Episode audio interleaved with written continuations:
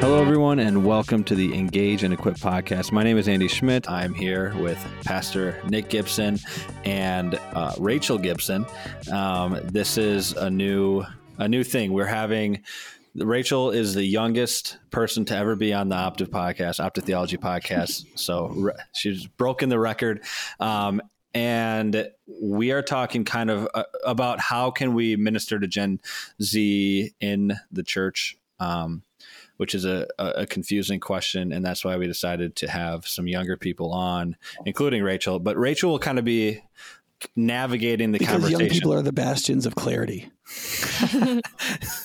and, and yeah, okay. So that was that's a classic Nic move right there. Sorry, Just- no, it's just yeah, no, it's just I think Andy's right. It seems unseemly to have a conversation about Gen Z yeah. without another representative and a younger one even than Andy. So my Yeah. it- Rachel's age was not yet mentioned. It is the ripe age of seventeen. Yeah. So she's right in the thick of I feel like you're right in the like the Gen Z like high school like that's where where all the terrible things happen. And so you'll kind of know what's actually going on um, with with Gen Zers and things like that in the church and and so that'll be great. So I think you'll kind of be playing the role of asking questions and and driving us towards different things but you'll obviously give your opinion. So do you want to give kind of tell people who you are and and your relation to Nic? I can't remember if I said that yet. Yeah, um, my name's Rachel. I am Nic's second oldest daughter. Um, as he said, I'm 17. I've been homeschooled actually since sixth grade. So my older sister Abby, she has ADHD, and my younger brother also has a form of it. So they didn't really thrive in like private school, which is where they, they went um, High Point. And so my mom took them both out, and then she just took me with them. That was before Lena was born, and so I've just been homeschooled since then. So I have insight in the public school because I have friends that go there and ones that have left. Um, but I think I'm also I had the privilege of seeing it from a more outview perspective, and I think that will be helpful. So Yeah, for sure. Okay, well, you're the you're the question asker, so Yeah. so you can you can get us rolling here. yeah. So did you want to say something first? I, I just want to say so the, the we decided to narrow this a little bit to focus on mm-hmm. there's like how do we reach the Gen Zers that are already in our churches, which Right. is slightly different a slightly different question than how do we reach Gen Z who's outside the church has no cultural background in Christian mm-hmm. faith, it hasn't been raised in Christian faith. So so we're starting with like not losing a generation, and then we can maybe go on to seeking to reach a generation. Sure. Yeah. Right. So, I mean, I think what I'm kind of curious is like, I know my dad didn't really like go to a, like a Protestant youth group, but Andy, I want to know, um, what was your experiences with youth group?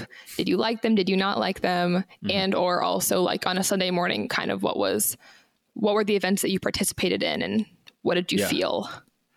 Well, so when we talked about this podcast, we, we kind of talked on the phone for like an hour and a half, uh, Rachel and I, and the biggest thing that I was like, I, I do, I did not like my youth group experience. My youth group experience was pretty, and I, and I feel like I talked to a lot of people my age and asked them about this, but it was just pretty like, you it was it was like you go there because your parents went to church and then afterwards like i had a lot of friends who would like go do drugs like right afterwards or um, people were having sex with each other in the uh, people in the in the youth group were like hooking up with each other and things like that and so i kind of my experience with youth group was just kind of like these are a bunch of fakes um as people kind of annoy me and it's like not not that i was like not a terrible person too, but at least like I felt like I was a little bit more like outspoken and vocal about that. I didn't really like I was a terrible person. Where these people felt like they were trying to to pretend, and and everybody was really really good at acting like they were they were a really good person when adults were around. But then as soon as the adults adults left, things went downhill pretty fast. So I I have like some pretty hardcore opinions on on youth group and whether or not um, we should have youth group, but and I think we'll get to that. But yeah, Yeah. my experience was not good. Like I, I and and on Sundays it was a little bit better because I did get to sit in with like the older people and and the like we called the big big kids. Growing up, we'd say I get to sit with the big kids, but these were the adults. Um, and I got to listen to those sermons. Um, and I always felt like I just got more from those than I ever got at youth group. Everything seemed to be pretty basic, low level. Like nobody was really being challenged. Um, and and I think that's I think youth group is part of the reason why when I was in high school I completely like walked away from my faith because I just okay. saw a bunch of hypocrisy and I didn't know how to deal with that. So yeah, yeah. yeah. Um, Dad, I know you didn't go to a Protestant youth group, but d- did you have like a church experience similar to a youth group setting that you want to talk about at all? Yeah, I, I, mean, I love it when we have talks um, in public in which you learn new things about me. So I did go to a Protestant youth group when I was in high school.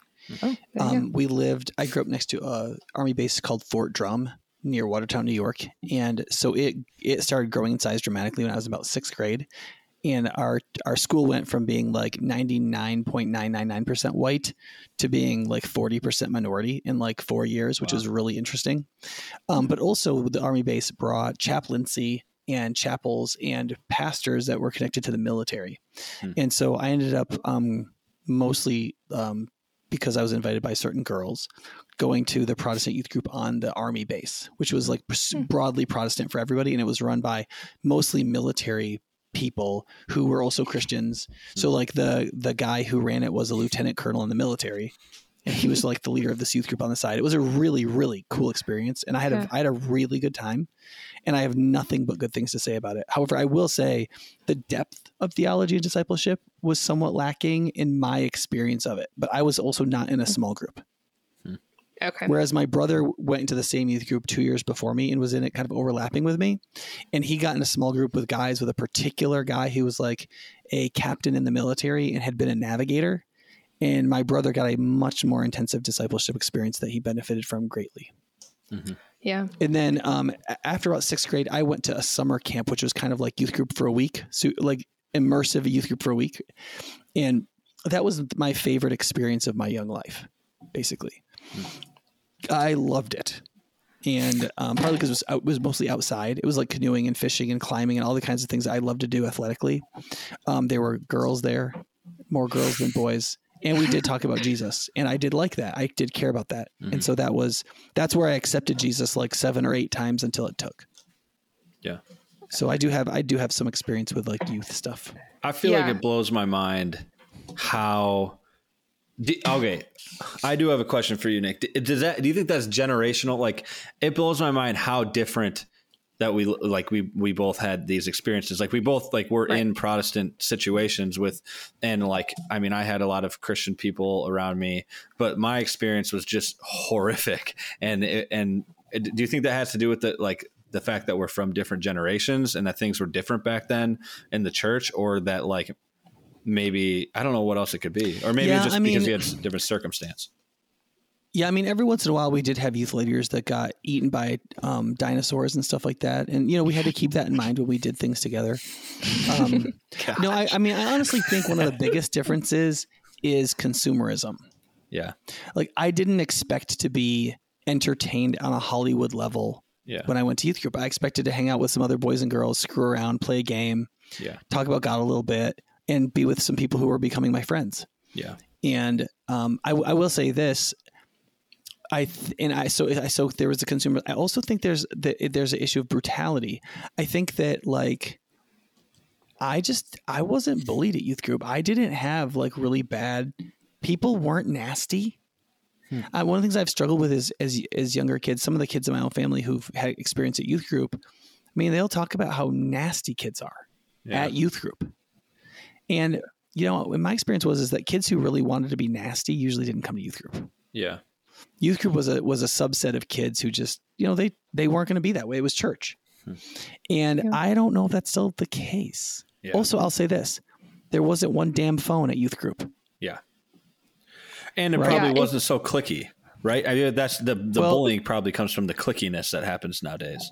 Well, see, the funny thing is, the youth group that I was a part of wasn't had, drew students from like four or five different schools. So it yeah. was regional. Yeah. And like some of the guys yeah. that were there were literally my rivals on athletic teams. Yeah. But we got along fine. Mm-hmm. We had a good time with each other and became friends. Hmm. Um, so I, I, think there were no phones, so we were all actually present. Yeah. Um, I think that there was I, we lived in a more rural environment. I think it was a more wholesome experience. Mm-hmm. There wasn't a lot of sexual immorality going around, at least in the youth group. People, Mhm. the relationships were pretty casual in that sense, even when people were um, romantically interested in each other. Uh, so, th- so yeah, I mean, I, I think frankly, um, electronic devices are terrible for for kids relating to each other. Yeah. And I think that I think that like people talk about how Gen Z is like super accepting. Like that's one of the marks of as long as everybody's happy, everything's okay. No. And I do not believe that. I believe No, that, yeah. I, I believe that I believe Well- it's I believe that's true and the opposite at the same time. I believe they're mean petty jerks and they're very accepting and as long as everybody's happy everything's okay. Cuz I've Well- watched this with my own kids um like especially my college student like morally speaking and politically speaking, well, not even politically speaking, morally speaking, everything's okay as long as everybody's happy and everybody agrees with you right. Right? It's like a fake diversity. You're but right. then when one kid gets crossways with each other, these friendships just completely fall apart in 20 seconds. Mm-hmm. And they don't it confront each other honestly. They don't Mhm. forgive each other deeply. Mm-hmm. It's like it's like that whole Judeo-Christian Protestant ethic of like Christianity where like, well, you tell people you're hurt and you forgive Mhm. one another and so on, which I did see modeled for me and I was taught to do in my church experience, Mhm. doesn't seem to be a high priority. You know, that people don't seem to No. believe that when Jesus says, if you don't forgive others, your Father in heaven will not forgive you. Mm-hmm. They don't seem to take that super seriously. No. Yeah, I I think maybe happiness is an issue and like we're going to talk about suicide and depression a little bit later in the podcast, but I also think that especially in youth group with phones and in other social situations, I've used my phone as a comfort. So not necessarily like something to make me happy, but to make me feel comfortable. And I know that that's something that is true about a lot of my friends and a lot of people that I know that mm-hmm. in youth group teenagers don't have to grapple with the feeling of feeling uncomfortable and anxious in a, in a situation if they can just pull out their phone and scroll and look at something mm-hmm. that like willingly putting your phone in your pocket and experiencing experiencing something for two hours is not only really beneficial to you as a teenager but also will help you feel less and less uncomfortable in those social situations so i, I don't necessarily think it's a it's a happiness issue, even though it definitely can be in some certain situations, but also just like a being comfortable and not insecure, I guess. Yeah, it's it's an action of avoidance rather than an action of engagement. I mean, I would say that, that that would be under the umbrella of happiness. Like people would be like, I'm Sure. not happy being uncomfortable, so I'm just going to be comfortable doing whatever I want to do. Yeah, I think it's both an issue of anxiety and boredom. Yeah. So they're you're, they're anxious in relating with other people, but they're Mhm. also kind of like not titillated every millisecond, Mhm. and so they just they're like, well, I'll just take out my phone, and look at something, Yeah. and I'll infinitely scroll Instagram or Right. something like that. Yeah. And so they're back and forth anxiously on Snapchat, and then they're scrolling Mhm. through Instagram instead of. I mean, I know this is old person talk, but instead of living the real life that's actually in front of them. Yeah, I was but, talking but to I think that their relationships are volatile, and so I think Yeah. that it's is anxious to live in the real world outside their phone Right. yeah, I, because yes. you can't you can't filter somebody. Like if Rachel's yelling at me at home, I can't just Mhm. like turn my phone off. Right. Or block she's her. right there. Yeah. Right. Right. Not that she ever does that. Never. um, so okay, so like on the topic of youth group, and obviously like you've both had different experiences. Um, I know I've had a similar experience as Andy, um, just kind of a little bit removed. Um, is youth group actually biblical? So I know that it's like been an institution since Dad you were born or engaged in youth group. Um, I don't I don't know history ago. well enough to like know if it's been something for a while, but I know it's been around. Is it actually biblical? Nic, can I? St- I'll start, Yeah, and then you can rip everything to pieces that I say because I, I don't have. I don't know if I have a full answer on whether or not it's like biblical, biblical, like the Bible says. Like I, I don't think the Bible says that you you have to have um, youth groups. I don't think it says that you can't have youth groups. Um, but I, but what I think that when talking about youth, what often happens in the church is that we talk about youth groups and we don't talk about parenting, and so it feels to me like like whether or not it's it's biblical kind of takes away from like what it's supposed to do. Like the question, like what are we supposed to do with our youth? Is raise them up. I mean, I, read like Titus, is it Titus two or Titus three, where it talks about what older um, men and women are supposed to do to to raise up the younger generations.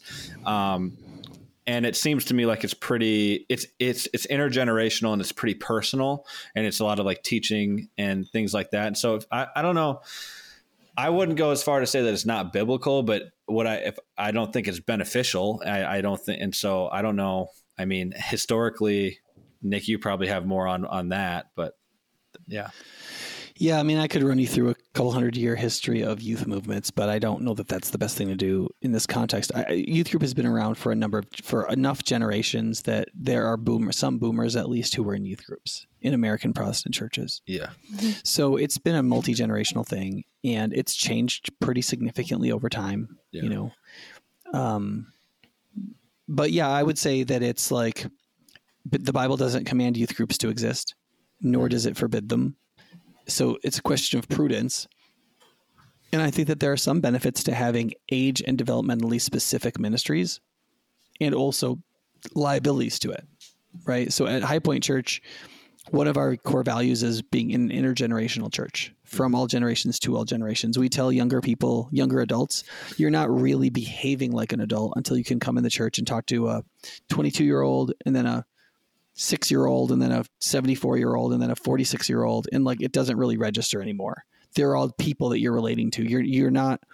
You're not driven by the subset of your people, and you have to be with your age group because that's an active, that's a childish human characteristic to be like, I've got to be with my age group, you know? Mhm. So I think that that's really important. So I think that if we do have gender or develop or age and developmentally specific ministries, they they have to be a means or a handmaiden to the end of an intergenerational adult church. Would you say that there's characteristics of a youth group that tend to swing more towards being unbiblical? Like where the youth group is, as a whole isn't unbiblical, but that there's certain elements of it that like will lead to something that's unproductive. I mean, th- oh, I was going to say, in in the sense of like intergenerational relationships and discipleship, like I don't, I don't, I don't know if it's like a sin if you aren't discipled by somebody, but it's extremely destructive to your faith. And the fact that, like, I mean, Rachel, you and I talked about the fact that like a lot of the people who are leaders in youth groups are millennials, and that's Right, only yeah. one generation removed from the Gen Zers. They're not going to be able to teach them anything. And so, Right. yeah. So as far as like, is it is there anything like unbiblical? Like again, I, I don't.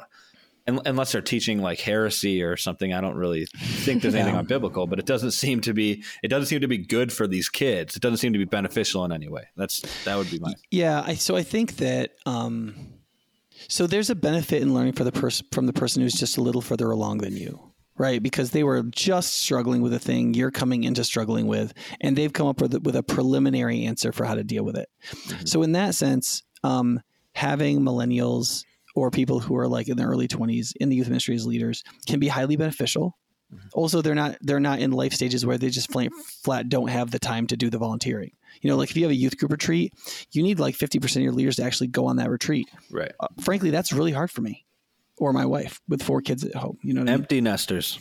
Yeah. So yeah, I think recruiting more empty nesters in youth ministry could be good, but those empty nesters have got to have the right attitude, which Sure. we can we can get to that probably later. Yeah. Yeah, yeah. So I also think that when youth group functionally replaces church, Hmm. and when youth when kids think that they're those are the basically the same thing when they're not, Mhm. like the worship of God and the participation in his ordinances, being part of the intergenerational church, being a member of the church, being under the discipline of the pastors and elders, all of what makes church church is is not operating in youth group.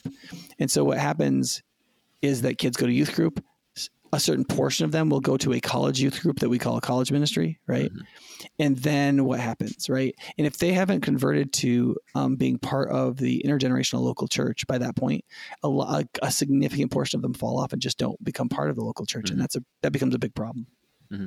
Yeah, I, I think something that I was trying to get at with that question is like for me, and I was talking to my my younger brother, and he struggles with leaders, especially millennials, either not knowing how to discipline the kids in youth group in a loving way, and also to talk about God consistently. That they're so focused on making the kids feel comfortable that like they won't even begin to talk about anything relating to the Bible or God because of especially like this like the kids I'm around because it's mm.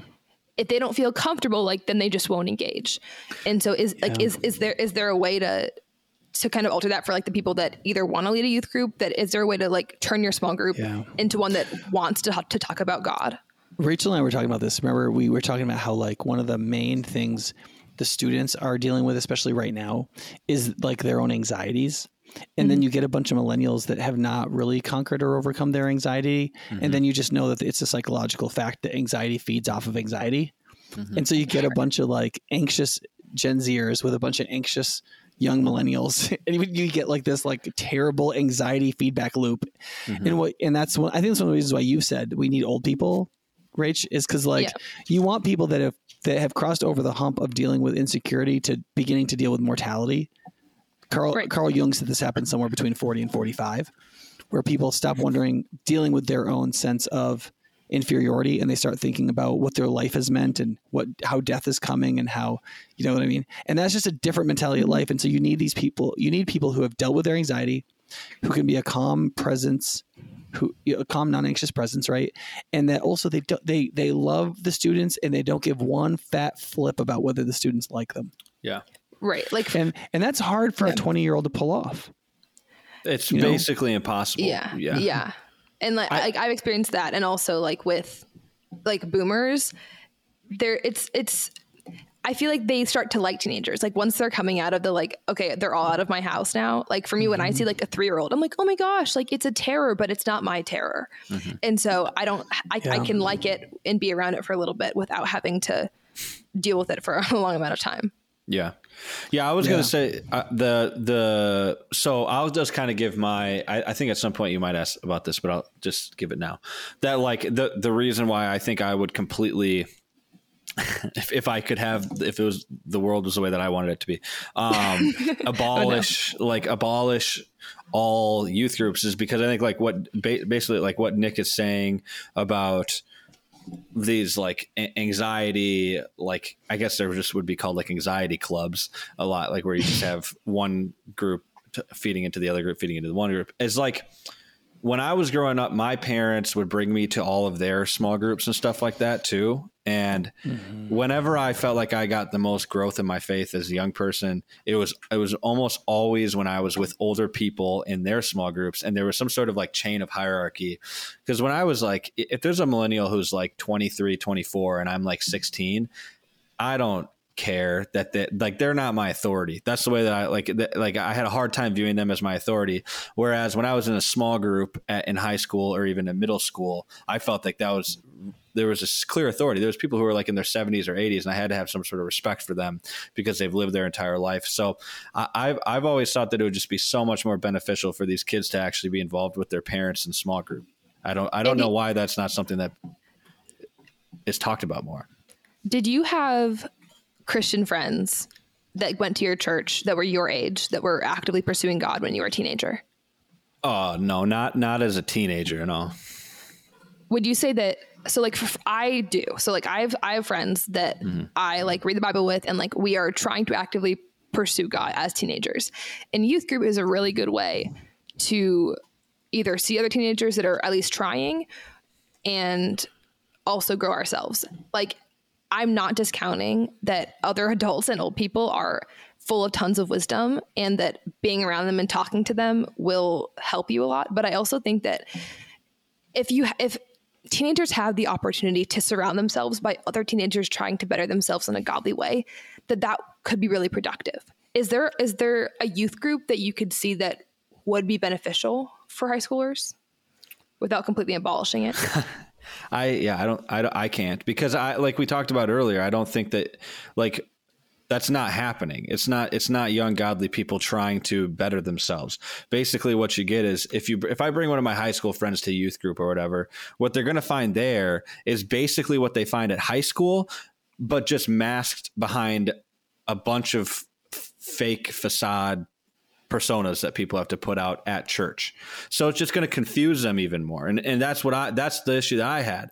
And so as of right now with this current generation and where we're at right now, do I see that I don't I don't see it being I don't I don't see there being another way to do it. And also on top of that, what I've also found with my generation is that these they want like more than they want to hang out with more people their age who hurt them all the time they actually want some guidance and they want some older people to care for them and love them and and yeah. like they want older parent type people to talk to because they don't get to talk to their own parents. So i i don't see it i don't see it ever working out in, in this time period right now no. Maybe in the 50s it worked and they did it differently back then and there was a different society. Do you think that there's a way though for like kids that are my age like 15 to 18 that want to act to pursue God because they their parents have done a good job raising them to want to do that.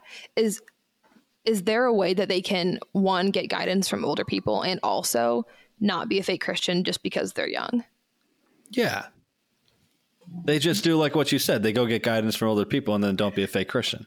Okay, but like, okay, let's take the average teenager in Madison that's athletic. So, like, they go to public high school for eight hours a day, mm-hmm. they go to practice for two hours at night, and then they go home and do homework, and then they basically just do it over and over again. And Sundays are their off days, maybe if they don't have a game. So, from, but like, they don't have an opportunity to go be around other teenagers that are that are at least trying.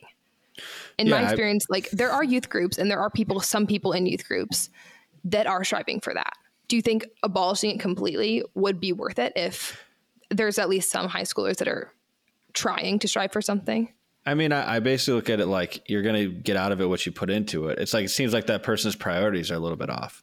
Like the chances of somebody from the Madison area making it far in sports and things like like you're not going to be the one in a million kid. I think I think the problem is with how we raise the kids against. It's like these kids believe that that them putting all of their time and energy into getting perfect straight A's and being the best athlete, athlete ever is like that's what life's all about. And then what happens is they go to college after they don't get their scholarship for athletics because they weren't good enough because there's people way better than them out there and they go and they do it they get a degree in like something that like uh, millions of other people have gotten a degree like they find out that they're not so unique and then they get depressed and then they start drinking and they go out of uh, they out of they go out of control that's what we see happen all the time in our generation i think that like i think that the their priorities are out of line i don't think i think that christianity I think somehow, and I don't know how it's done because I was all on the on the sports thing in high school. I was like, right. I'm going to make it and everything, and I didn't. But there needs to be some something that gets somehow this needs to get across to younger people that like like the the purpose of your life is not to go out and and get and be the best athlete and like the most genius person ever. I mean, I don't know. It just it feels like the priorities are right. off. If, if, they're already off in the beginning, it's hard to fix them. So okay, so let me let me jump in here. So one of the things I really loved about the Christian camp I was a part of as a teenager, as this is also true of the youth group, but is that what had been created was an environment that had certain characteristics that were really fought for hard and they included trying to get adult leaders who were very young. Like like I was a counselor at 17 but like they were looking for people who were committed to, they had a real relationship with Jesus. They were committed to the values of the camp which included like there were no put downs at this camp. They were called discounts. Like you don't discount people for any reason. We're here to be encouraging. This camp is supposed to be fun. You don't get to do that.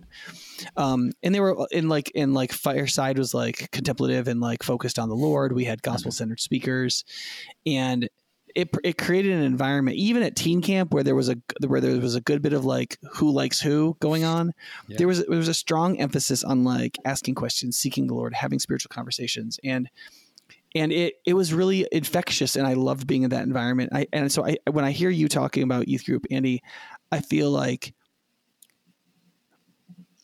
i that a bad youth group is bad. I totally agree with that. Mm-hmm.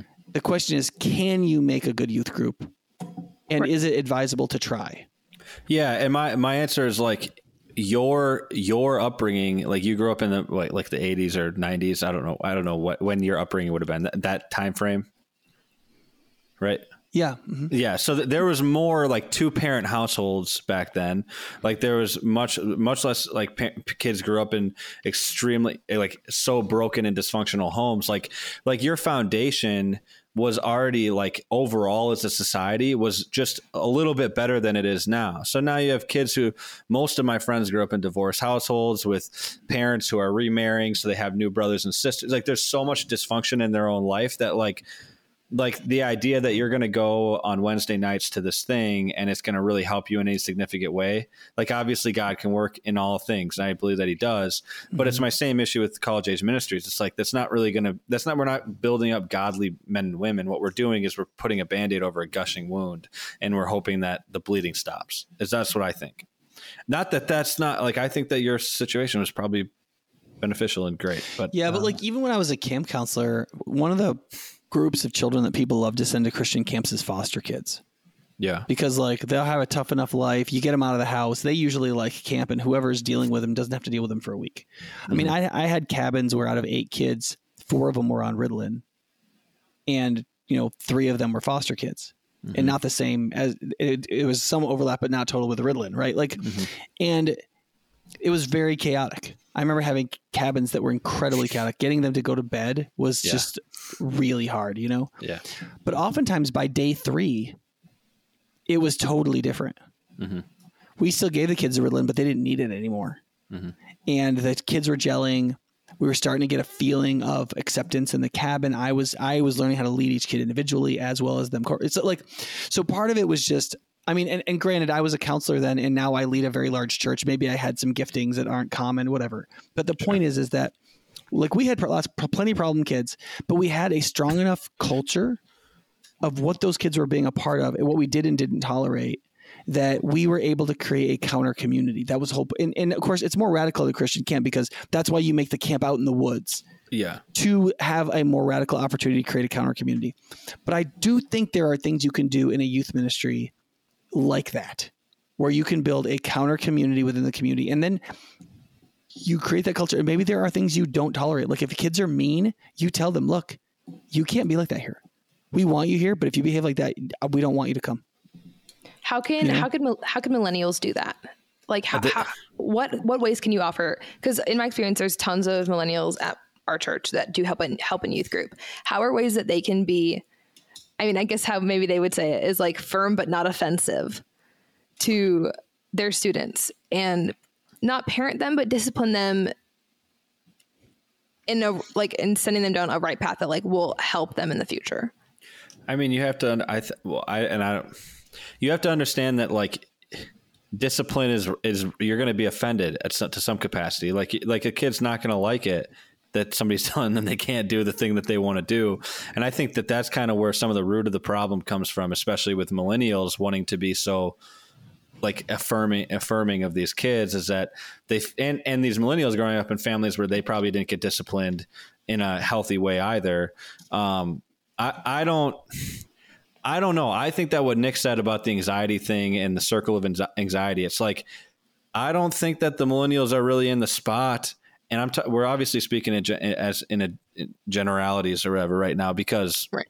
we're not talking about individuals, but like it doesn't feel like they're in a spot that they should be trying to discipline people, especially because I know a lot of the millennials and what's happening outside of small gr- or youth group lead- leadership is not good. Like what they're doing outside of that. So it seems like it's there's some disconnects there. But I'm the Debbie Downer in this. I feel like I'm just the Debbie Downer here. Yeah. So, so uh, like I I think part of the issue is that I think that it's reasonable.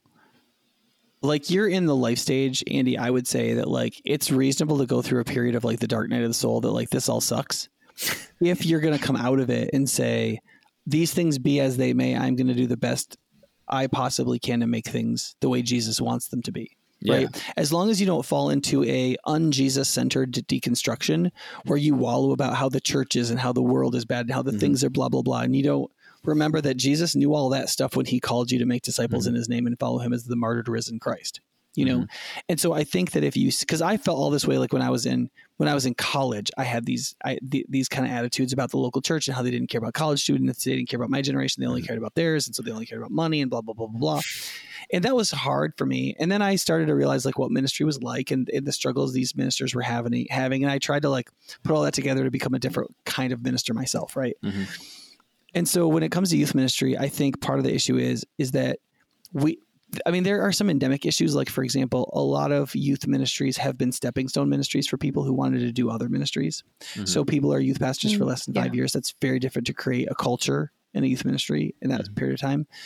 Um, the job of youth ministry is as hard as being a associate pastor, but we usually pay associate pastors 35% more than youth pastors. Mm-hmm. And we pay senior pastors more than 100% more than youth pastors usually.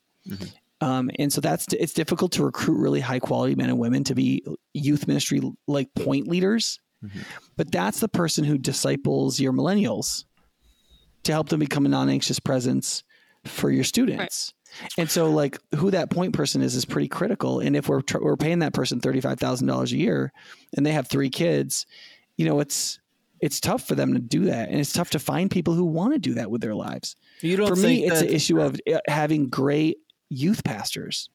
It's hard I- to find great youth pastors. I, I don't.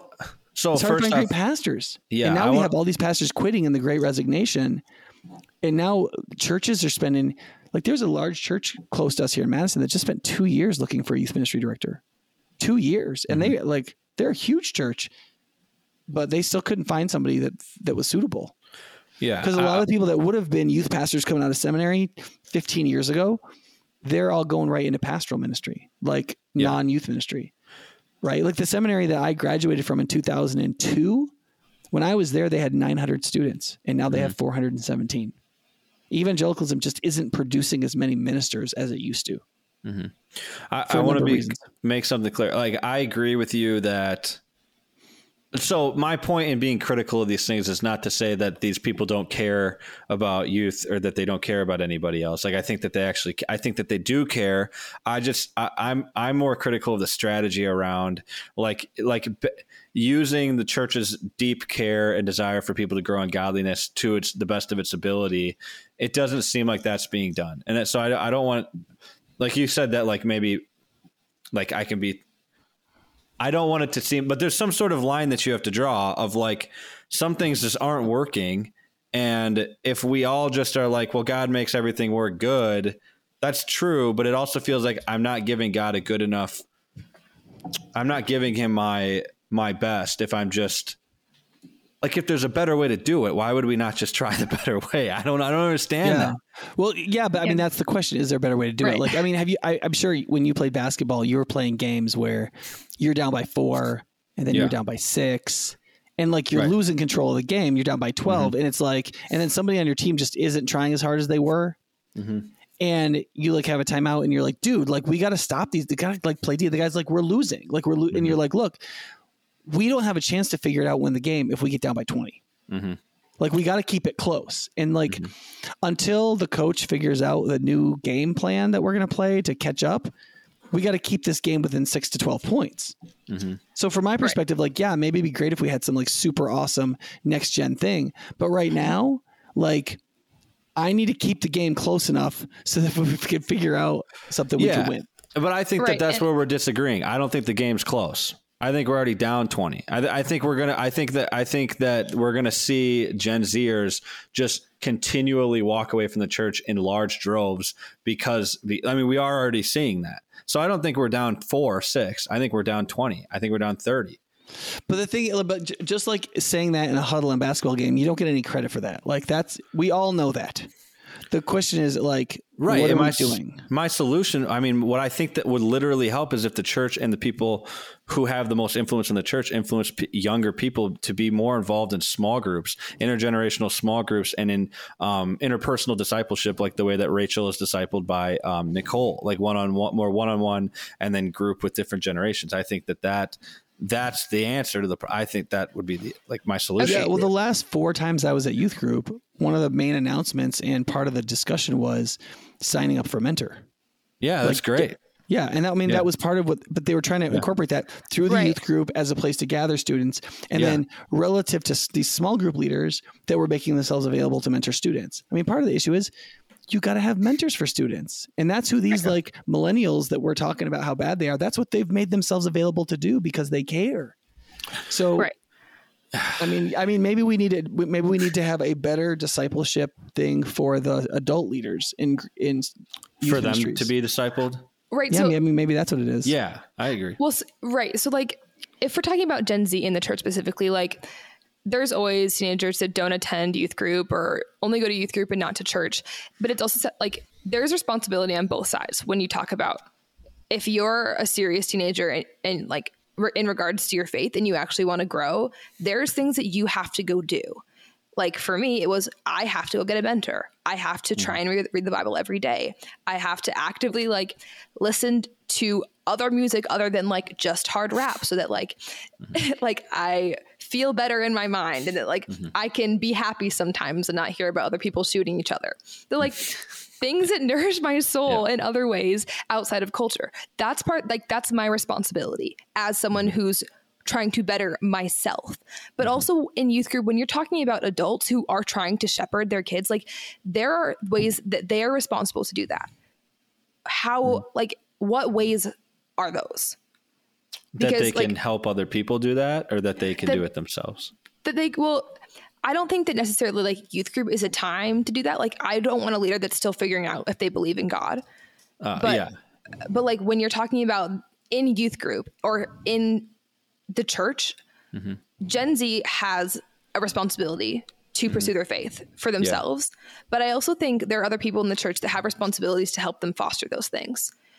And I'm, I think I'm, I'm kind of curious those specifics. Nic?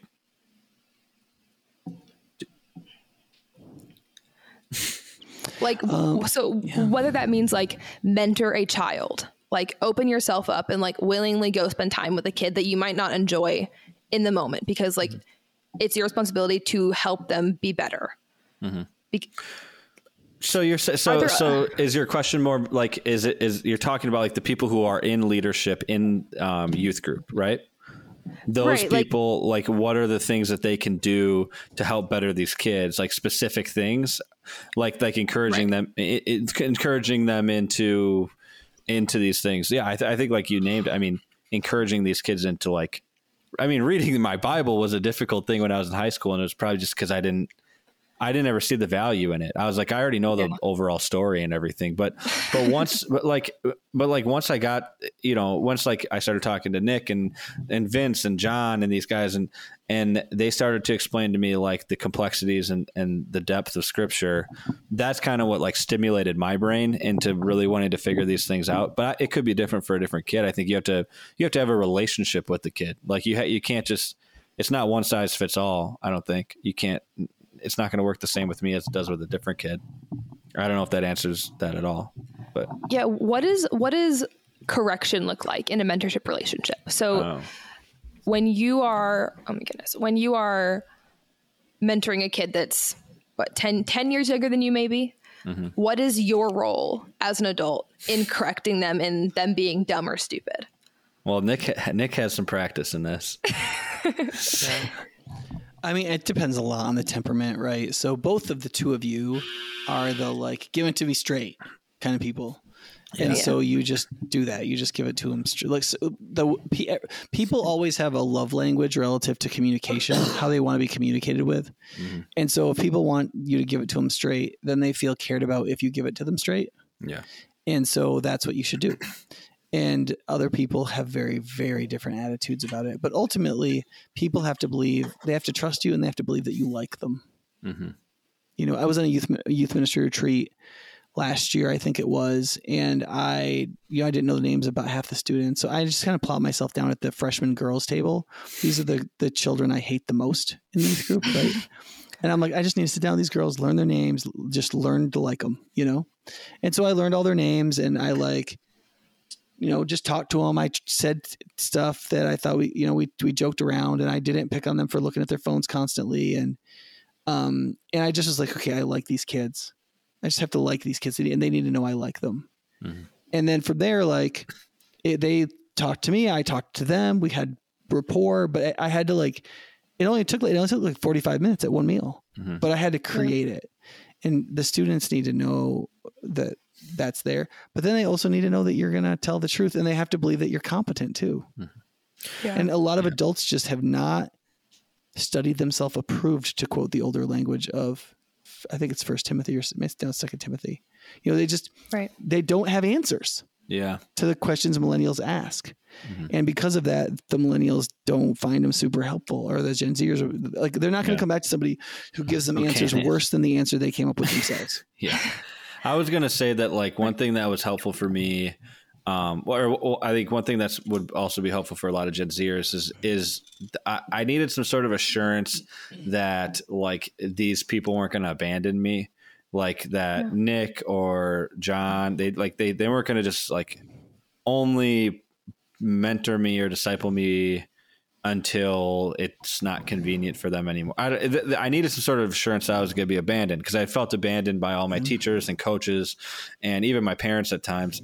And so, like, right. I remember, and Nic, you might not remember this, but when we were, you were driving me home, like when we first started meeting after we like went to basketball or something, and I used to like do this thing with adults where I would just like kind of like cuss cuss them out or like tell them to f off or f you um, to see what their reaction was. Because because because if the reaction is a lot of them are like well don't talk to me that way. Don't ever speak to me like that again. And and I and it, I don't know, I was messed up. So, anyways, I was trying to figure out if that was going to be like Nic's response, and I think I said like "f off" or "f you" or do you remember that in the truck? I remember. So many people say that to me, Andy. I don't. okay, well, I I said that to you in the truck, and you like you didn't even care. You were like, "Yeah," and then you just kept talking about something else, and I was like, I was like, okay, I like this guy, but like it, it was because. I knew that I wasn't going to say one thing that was going to offend him so much that he was going to abandon everything. So I, I, I needed to get that out of the way beforehand. Now I'm not saying that every Gen Zer is going to do that. They probably won't. But I think yeah, that don't go say "f you" to every adult in your life just to right. see how they're going to react. Yeah, that was a bad way of of figuring out if people are going to abandon you. Um, but but the bottom line of like trying to figure out whether or not these this these people who are, are they going to abandon me, I think that a lot of young people are trying to figure that out, and that's why they have a hard time trusting older people. And I think if you can yeah. if you can assure them that you're not going to leave if things get hard, that they're going to probably start opening up. It might take a long time to get there, but yeah. Yeah, this gets at some of the cultural rot that is harming all generations right now. Um, people, I'm at more and more. I'm counseling people who hate themselves and who have very strong personal symptoms of abandonment, like just fear of abandonment that people and and part of it is that our culture more and more is treating people as instrument as instruments, as means to ends, as as objects rather than subjects that exist for their own sake that deserve sure. to be loved. And so as that happens, people realize that they're being treated as an instrument, not yeah. as a person. Yeah. And so they're going to be cast aside as soon as they're not indispensable right? Mm-hmm. And so this idea that like your friend is just going to drop you if you say that this is the wrong thing on social media, right? Cancel culture is a version of this, but it's only one of yeah. many versions of this. Mm-hmm. If I find a cooler friend, I'm just going to drop you. If I find a, if I do another thing, or if you're not on the team this if year, if I get a girlfriend, yeah, right. if I get a girlfriend, I'm going to ghost you, right? Yeah. But with adults too, like if you don't make me proud, or if you're not performing the way I want you to perform, I'm going to treat you with nothing but disgust, and yeah. um, I'm not going to find ways to rejoice in you. Right? Like all those dynamics create this. Like so, a lot of kids who haven't even been abandoned, yeah. have symptoms of abandonment, and then you have a lot of broken families who kids have relationship with their parents so they don't think that they feel abandoned but they do feel abandoned divorce always causes yeah. feelings of abandonment um, and instead of psychologists instead of taking pains to research why divorce doesn't hurt kids. If they would if they work a little harder on how it produces these symptoms of abandonment. And then what's going to happen is younger people are going to put forward abandonment tests that are not particularly sophisticated right? Like cussing somebody out. But like there's lots of versions of that yeah. where like young people fairly consistently push other people away to mm-hmm. see if they'll go away. Yeah and I think that you need to realize that one of the things that was the hardest for me with my oldest teenager, because she was my first one, is when she said something to me about how she felt about me or where she wanted me to go, I believed her. Like I took it at face value. And that's not what you're supposed to do. You know, you that you you take it as an expression of how they're feeling right then. Mm-hmm. Where you take it seriously, they mean what they say, kind of, but you also realize that like man they're changing every day. Yeah. You know? And so i think if right. you if you treat younger people that way where you take seriously what they say but you also realize that they're changing and whatever condemnation they they give of you it doesn't matter to you in how you care about them. Mm-hmm. and they have to right. see that because if they don't they can't be friends with you. You can't mention them and they can't know god. They have to believe that they can like say the F word in front of God, you know, and be like, screw you, I hate you, and realize that God isn't going to pander to that, Mhm. but he also isn't going to walk away from them, Right. you know. Yeah. So, so one of the ways that I have felt loved or felt cared about, cared about or not abandoned by my mentors or just other um, other godly women in my life and men is them willing to entertain like my dumb teenager questions or like obnoxious like I want to be an adult as soon as possible questions. Um, And oh, also and the, like and the everything is wrong with everything rants. yeah, my dad like there's a lot, of, those that. I mean, there was a me. lot of that in my house. I mean, there's a lot of that talking with Andy. Like everything's wrong with everything, and just like listening to him being like, mm-hmm. yeah. right. Everything is wrong with everything. That's a, Uh, so, like, uh, one of the ways that I think we can talk about this a little bit more is the relationship and friendship dynamics in Gen Zers. Um, one of the most triggering questions I have literally ever asked any of my friends and had like a heated conversation for the next hour is can male and female teenagers be friends? so, I know that both of you probably have your opinions, but I'm kind of curious um, about that just as a face value for teenagers to understand a little bit more. I'll go first. no, I don't think that. I think I think they cannot be friends. No, and um, usually you're going to find delusion on the side of the female, where they're going to be like, "We can be friends. Like I'm friends with five guys," and then all five of those guys have a crush on her, and they all really like her, and she can't figure it out. Even though I don't buy that either. Like I, I, I She think doesn't want to know the truth. Right. Yeah. And and Yeah. so I, I I can they be friends? No. No. And should they attempt to be friends? No. I think that if you like a girl, you should ask her out. And if you don't, you can be acquaintances with her and you can be nice to her and you can you can div- like have a distanced relationship with her that's healthy, but you can't be friends. No, because you're just going to you're to develop these emotional bonds and ties to each other that that are going to turn into somebody liking somebody and somebody doesn't like the other person and then they're everybody's going to get hurt and How it'll do be unintentional How do high school friendships look look like that in public schools? So, like, I tend to agree with you, but like, literally, males and females are packed together in this school for eight hours, and yeah they might be sitting next to a guy. Like, do they just ignore them for the whole class because he's a boy and she can only be an acquaint- acquaintance with him? Or is is there a way to like for a girl to understand how her words affect a guy or how her actions affect a guy to make that a more possible relationship? um i i think like high school's really weird. Um and high, like yeah it, like this is you're right. They're there for eight hours with each other and it is a complete disaster most of the time and things are really dysfunctional. I don't know that's a difficult question. I mean i think that it's good for men and women to think about what they're saying and how they affect other people. And like i think Right. that's probably the biggest misconception like when andrea and i will sit down with with different friends of ours and just talk about about these things. And like a girl will be like like you know i went on a trip across wherever with a bunch of guys and like it's all good because like we don't like each other and that's weird. Like to me i'm like you went on a trip with a bunch of guys. That's there's that something is off here. I don't know. So like like there, like there seems to be some sort of disconnect between like how you act and what you say compared to how people feel like understanding how that affects men and how men affect women in that ways Right. um in high school you're like focused on all these other weird things because you're going through puberty and you like are you're just a weird person that it's, it feels like ask that might be asking too much i don't know but nic might have a better answer for that Yeah, before he says something, I like you and I have talked about this already, but the level of conscientiousness that I feel like teenagers have of themselves is just so low. yeah And they also don't appear to care to gather more. Where it's mm-hmm. like, okay, I should know what this phrase means to other people. Or like for me, Right. I when I was younger, I would describe myself as a bubbly person or an mm-hmm. extroverted person, but it was just like glorified flirting. Yeah. And like that would like torture every guy, mm-hmm. but I was like, no, I'm just friends with everyone. Yeah. And everyone just likes me because Yeah. I'm just bubbly and I just And I the just girls hated her. Yeah Right. oh yeah Right. And thank you for ruining my story. and some of the guys hated Oh, it. I'm sorry, Probably Rachel. hated I didn't realize you were coming to that. But like, yes, but like, because I was not aware about how every other girl around me was feeling, when I would act the way that I would, like just being happy and like messing around with all of these guys, like they literally destroyed my reputation like within hours in these like small compact events that we would do together.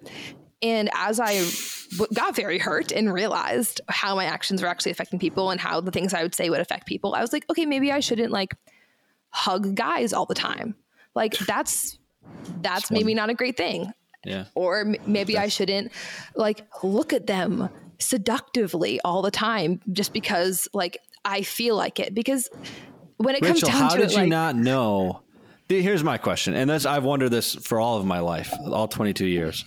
okay. How how how do do you actually not know that you're doing this, or are you like? It seems like all the evidence and all like logical thinking would lead to that. Like you're trying to get attention from guys, or or did I- you just I or mean- did you really just genuinely not know that this was happening around you? I mean, like for me, I think it comes down to conscientiousness and just like not thinking about it enough to care. Like for me, I just thought I was the, I was the kind of girl that had more guy friends because I just was more Yeah. a guy. I just had more masculine tendencies, and Oh. because of that, like. I was just friends with guys, and like that's Mm-hmm. just what it was. But it wasn't that. She And liked all arguing. guys- she liked competing. She Sure. liked sports. She liked, you know. Right. It it, Yeah. it wasn't just like I That want to make all these girls hate me and I just hate girls. It was I just hit it off with all these guys a Mm-hmm. lot quicker. And I but I didn't realize that I'm not a man and I will never be a man. Mm-hmm. And even though I have masculine tendencies, that does not mean in like any high heaven anywhere that I shouldn't pretend that I am one because whether we like it or not, females have an effect on men in almost everything that we do. And at least making an effort to be aware of how our actions affect them will make, in my opinion, this whole dynamic a lot easier. Yeah. But yeah, I'm curious on hearing what my dad has to say about that. Yeah, you guys have said a lot, and I have a lot of different responses to a lot of different things you've said. Let me let me try to narrow it down. The first thing is to say that different cultures are more sexually abused than other cultures in a culture-wide ritualistic way. Oh yeah. So the American culture right now is extremely sexually is extremely objectified and sexualized. And in making that our culture, we are ritually sexually abusing everyone in our culture. Yeah. Including uh, and, and most detrimentally young men and women. Mm-hmm. Right.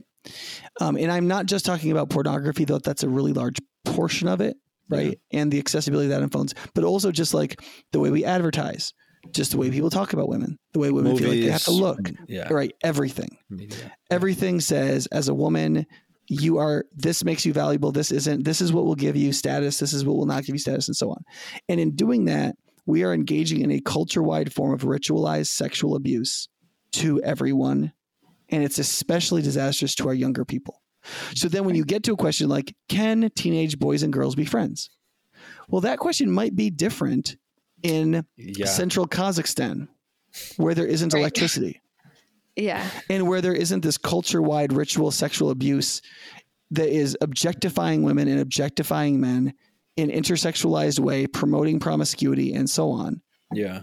It might right? Does that make sense? Yeah. So part of it is that in American culture is a ritually sexually abused culture in that we have been taught to sexually abuse each other in ritualized, objectified ways. And it's horrific. And we just pretend it's not there.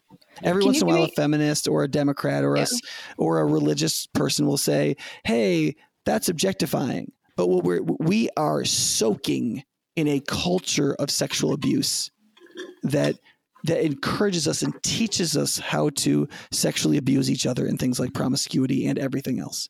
Yeah. And so so when boy meets girl in America in any kind of way and they quote try to be friends, you're talking about two kids who've been sexually abused their whole life. And then now they're going to have a intersubjective godly respectful relationship right they they already have so much working against them that's not their fault and that isn't biology's fault Right. it's our culture's fault, right? Okay. The second thing I would say is this: is that boys, boys and girls, or men and women can be friends, but you can't ever take the sexual energy entirely out of a male-female relationship, Right. as far as I can tell.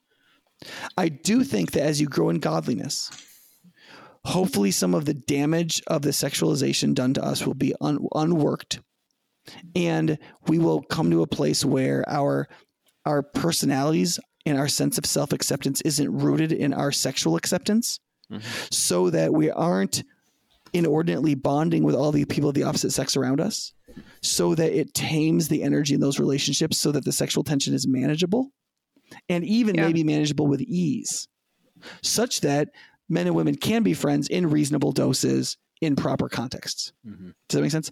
I yeah. do think it's particularly hard in adolescence, not just because kids have so much testosterone running through their systems, they're sexually curious and so on. They're they're practicing how to flirt and to show interest and all of that. Mm-hmm. It's also wrapped up in personal acceptance. Are you personal justification? Are you a worthwhile person? The most fundamental affirmation of worthwhile personhood is that another person would sexually bond with you. And so when this is all going on, it's not just like hormones and testosterone, people wanting to get laid. It has everything to do with whether or not I'm a worthwhile person. Mm-hmm. And if you've got people who broadly, culturally are experiencing abandonment, mm-hmm.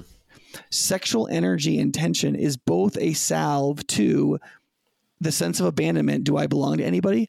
And the sense of a lack of justification. Do, am I worthwhile?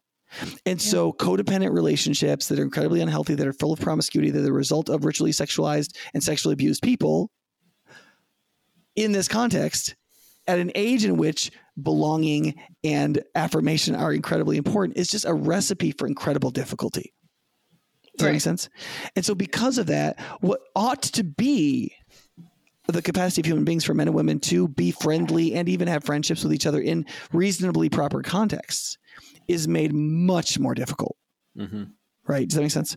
Mm-hmm. Yeah. So, yeah. Um, yeah, I think like the next question I have, I think, regarding Gen Z friendships is I've experienced this. I know my friends have experienced this, but like I feel like teenagers call like all of their friendships toxic. It's like, oh, th- this person's toxic yeah. or whatever, or that person's acting this way, or they they're ignoring me, but they still stay friends.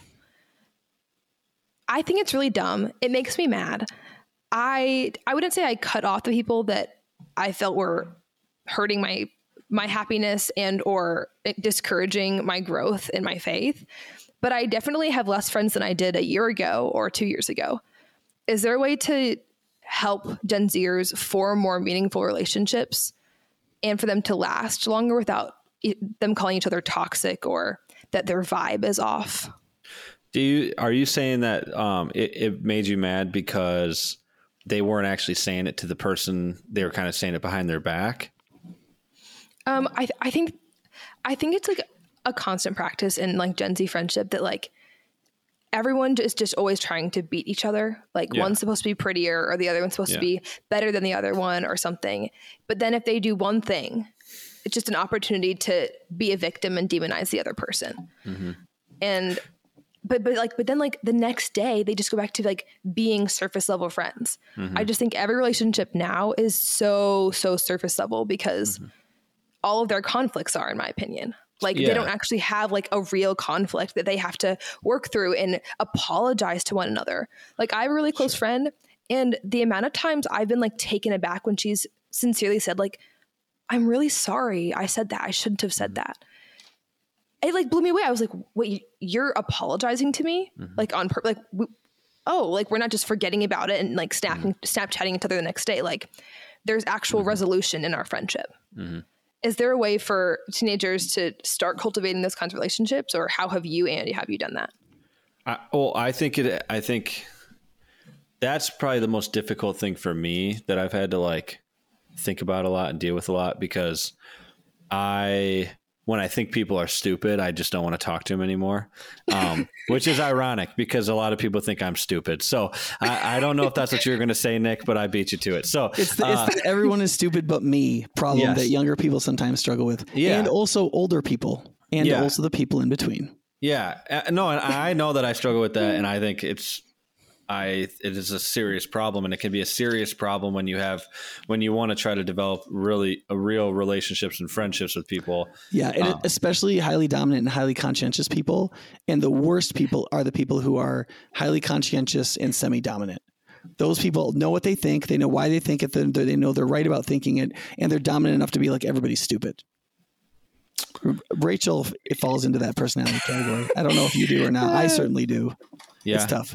Yeah, I mean, I, don't know. I don't know Yeah. what I fall into. Probably, maybe a little bit, but basically, I think what I've learned is like just looking at the incompetence of the twelve disciples of Jesus over out over to Jesus' ministry with them, and that Jesus he wasn't like this this is getting too toxic man i gotta let you go judas like i'm not talking to you tomorrow um like he, he was he jesus was like very it's it, this is extremely difficult because i'm even having difficulty right now with this with my own friendships in the church right now because i i want to just leave because i can't stand them sometimes. And i think that the only thing that keeps me around was is knowing that the amount the level of like frustration that I usually have with all of my friends is probably multiplied by like a billion um, when Jesus is thinking about how incompetent I am. And I not not that that's how Jesus is always thinking about me, but like I I disobey him all the time. And so I think like the way to develop good relationships is is I think that if you go into a relationship on the basis of grace and understanding how the gospel has affected you in a way that you don't deserve, I think you're going to be much more willing and open to forgiving other people and asking for forgiveness and going into relationships with humility and saying like like yeah i've had to be like i think what i said was wrong. And even john i've had to like talk to john about these things. Like john i think i i've said something that was stupid or wrong. And like i'm sorry i didn't mean to do that. And it feels weird.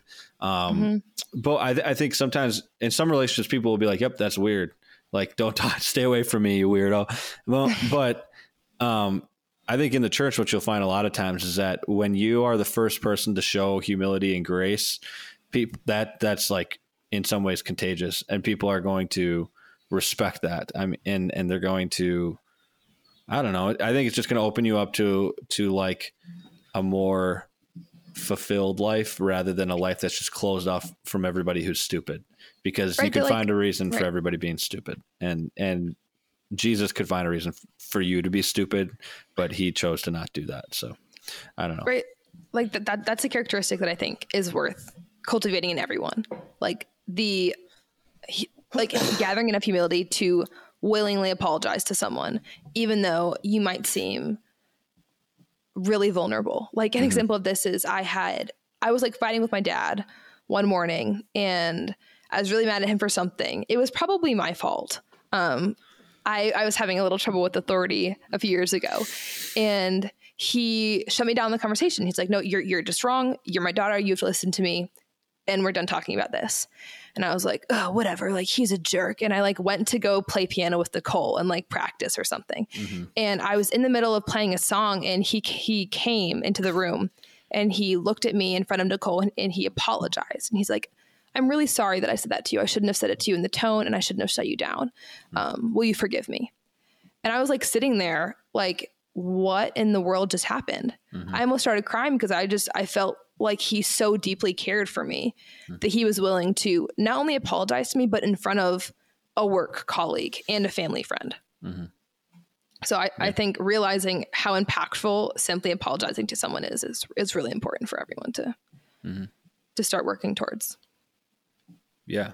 No, I agree. I think some of the some of the the most like fulfilling conversations I've ever had have been people like who have reached out to me and was like, Andy, I hated you for a long time, but I wanted Yeah. I, like, and people I didn't really know that well, but they're like, listen to your podcast. I hate, I hated you. I didn't like hearing your voice and I felt convicted. and I like, this has happened. This has happened like Yeah. several I times hated your stupid, stupid face. stupid face and I and like Yeah. but we would get coffee together and they'd be like and I'm sorry about that and I and I you know like I, I I usually start with like I understand how you could hate me. That makes a lot of sense. But like it it like it's it is. It feels great. I don't know. It just feels amazing. Yeah. because that that to me is like the the the church at work and that's the reason why I think I think if there's one way to get young people to to want to be involved in the church it's like set the tone.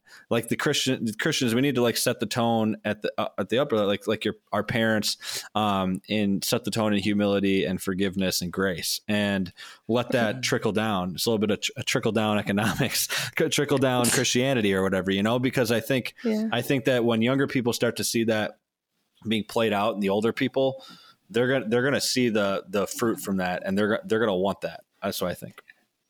Right, and even like ap- apologizing in person. Like for me, I've experienced Yeah. people like writing me letters or Yeah. like mm. texting me or something like that. But like the in person apologizing is like it's just it's so much better than any other kind of communication. yeah. So Deal with your Yeah, problems face to face. Yeah.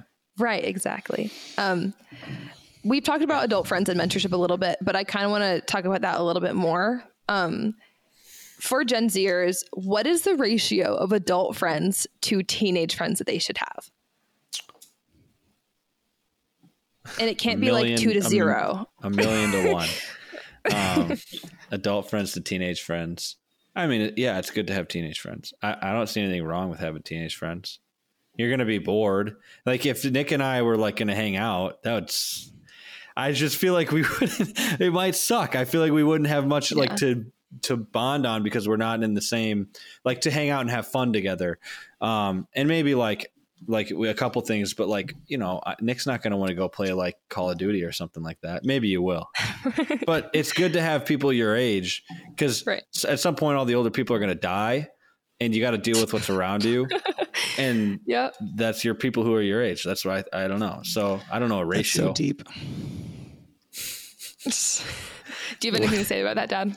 Um, I mean, I have something to say about the last question. Yeah, I mean, I think it's, yeah, we I do. I agree. I mean, I, I think they should be a mixture, right? I mean, when you say friends, Yeah. you know, when you're a teenager, saying that like a 26 year old or a 40 year old is your friend might seem weird, but it, I think influence. You know, I th- I think that what what we don't want is younger people to not have other influences Mhm. that are godly that are because like you know you just get sideways with your parents in adolescence sometimes and you, it's that's just going to happen Mhm. and having other adults that like you know are reasonable you know they're like your parents and you're like what would it be like if i could talk to my parents when they were reasonable. Because there's we- we're so sideways that like i i just can't get reasonable them Mhm. but you know that you can talk to one of their friends Hmm. and you're not their kid Yeah. and you're like what do you think my parent is trying to do and they know Mhm. so like Yeah. I know if, if Rachel felt like for some reason I was like in a funk and she just couldn't get the good out of me. Like we have a that we have a friend in our, our family named Luke, who's like my age, has kids that are a little younger than mine, who's similar to me in certain ways, and you know she could ask him a question that she'd ask me, and she'd get a pretty similar answer. Mhm. You know, or she might be like, "My dad says this. What do you think about that?" And he'll be like, "Well, I I would that's what I would say too." Mhm. you know, or maybe he'd Yeah. give some context. So I think that that's, I, th- but I, like, I think that that's true as all the way through into middle age that you want people older than you who are a substantial part of your life that you learn from and hear from. Yeah. having the people who are outside of your family like my mom and Mm-hmm. dad will always talk about how um like when i was a senior in high school i stopped hanging out with my high school friends and i'd just go hang out with vince and that's like kind of Yeah. weird because vince is like with 30 at the time and we like go to the pool together it's just kind of weird but Yeah. But Vin, like I really enjoyed it, and Vince was getting across the same values and things to me that my parents had tried, but they just couldn't get it through to me. And Vince was doing it, so my parents are always like, "We are so thankful for for Vince and for John and for people who just could somehow get it through to our kid that the thing that we couldn't get through to him." And I think that that's. And I loved it. I had such a fun time with Vince. He'd buy me Chipotle. I mean, that's all you, all There you, you come go. to. Yeah. Yeah. Um, Dad, did you have something to say about um, toxic relationships? Yeah, I th- I think that I think you're right. First of all, that we've given people. I mean, this is what Philip Rieff calls psychological man versus moral man, right? Like we modern people, especially Gen Z, they they have never lived in a world where people talked about themselves in something other than psychological terms. So they have been trained from like when they were able to talk about themselves to use words like anxiety rather than fear or to use psychological words rather than moral or spiritual words and it cramps your um, your imagination, you know. And so you think, oh, this relationship going isn't going well. Well, what are the psychological words I have I, I have to describe it, right? And so Yeah. toxicity is one that's really commonly used, right? And then you said something about it's when somebody hurts you, it gives you the opportunity to be a victim, right? Oh, yeah. Because they'll move to the psychological or sociological category of abuse. This is abuse, right? Yeah. Yeah. Rather than sin. because abuse is oh. one of those ambiguous words, right? Anytime we misuse somebody's teleological purpose, we sin against them, we're abusing them. That is, we're using them for something other than what they were meant for, Right. right? Right. But that's not the same thing as it being so acute that the only responsible thing to do is to break fellowship, which is what abuse is supposed to mean. You would we almost use the say that they're abusing the word abuse. You could say that. Yeah. That's yeah. really good. So like job. I would say so I think I think one thing that I would like to teach teenagers is to think in theological categories rather than psychological categories. Yeah. All right. And I think Or even it- like and I, here's the thing that I think they'll think is funny because I think they think psycho- psychological categories are the most sophisticated ones, Hmm. when really they're the most materialistic ones and the most narrow ones. Because all you once you use psychological terms to describe things, all you can think about is what is the just the ephemeral crap that's going on inside your head, Yeah. and that's all you can think is real because that's all you have the language to describe hmm right? When you say this is fear, I as a person must overcome this thing called fear rather than my ner- nervous system is experiencing anxiety where you're a passive victim, Mhm. even to Right. your own feelings, right? So like I think first of all, you need to diversify your language. You might need you might need to just kick the psychological language to the door because I think even though it's in some ways sophisticated, it's very deceiving. Right. It- and and then use theological and moral categories at least as much as psychological categories. Mhm. Right. And then I think, like what you guys are saying, I, I think that the opposite of a surface friendship has to be an intimate one. And intimate relationships are bought with pain and confrontation Mhm. and perseverance mm-hmm. totally. right because if Yeah. you if you just say well this this person is toxic uh, what you're doing is you're objectifying the person that person is not a knowing subject who is a, a person who exists for their own purpose and deserves to be loved mm-hmm. they're a person that is no longer functioning as the instrument you want them to be in your life and because you're not as a consumer getting out of them what you planned on Mhm. you are now going to return them and get your money back Right. Right. Or dump them Yeah. Or block and them. that or, is a inhuman way to behave and it's making you it's destroying your humanity to do it so i don't that doesn't mean you can't ever stop a relationship yeah. but if you don't fundamentally respond to human beings differently in friendship than in most of your other relationships you're be, you're treating you're treating human relationships as economic relationships and they just aren't Right. this is the same logic that says where a woman says i don't want this thing in my uterus so i can i don't so i have therefore because i don't want it i have no responsibilities to it so i can just have it dismembered and taken Mhm. out right, Right. well Yeah. no you have an inherent relationship because you're its mother Mhm. whether you Yeah. like it or not. Friendship is a bond that's created that creates mutual responsibilities that you can't just be like, well, I don't want it. Mhm. right. Does that make sense? So, the psych the psychological language that you're talking about, like uh, the word abuse. I have a kind of a funny story that growing up, if we didn't eat our dinner, we didn't get dessert. Like you know, and so Yeah. one night I didn't eat my dinner because I didn't want to, and I was probably like five. And my parents afterwards, their our whole family was going to go to the store and get cookies, and um, I they were like, "You don't get any cookies," and to me that was like that's the end of the world. So I started saying that my parents were abusive, and I was like, "You guys are abusing me. This is abusive." And my parents were like, "Oh, really?" And I was like, "Yeah, this is abusive." And they're like, "All right, well, if we're being so abusive, we're going to take you down to the police station, and we'll give you the opportunity to go tell the police that we're abusing you." And so they drove me to the police station, and I was like, "Yeah, let's go."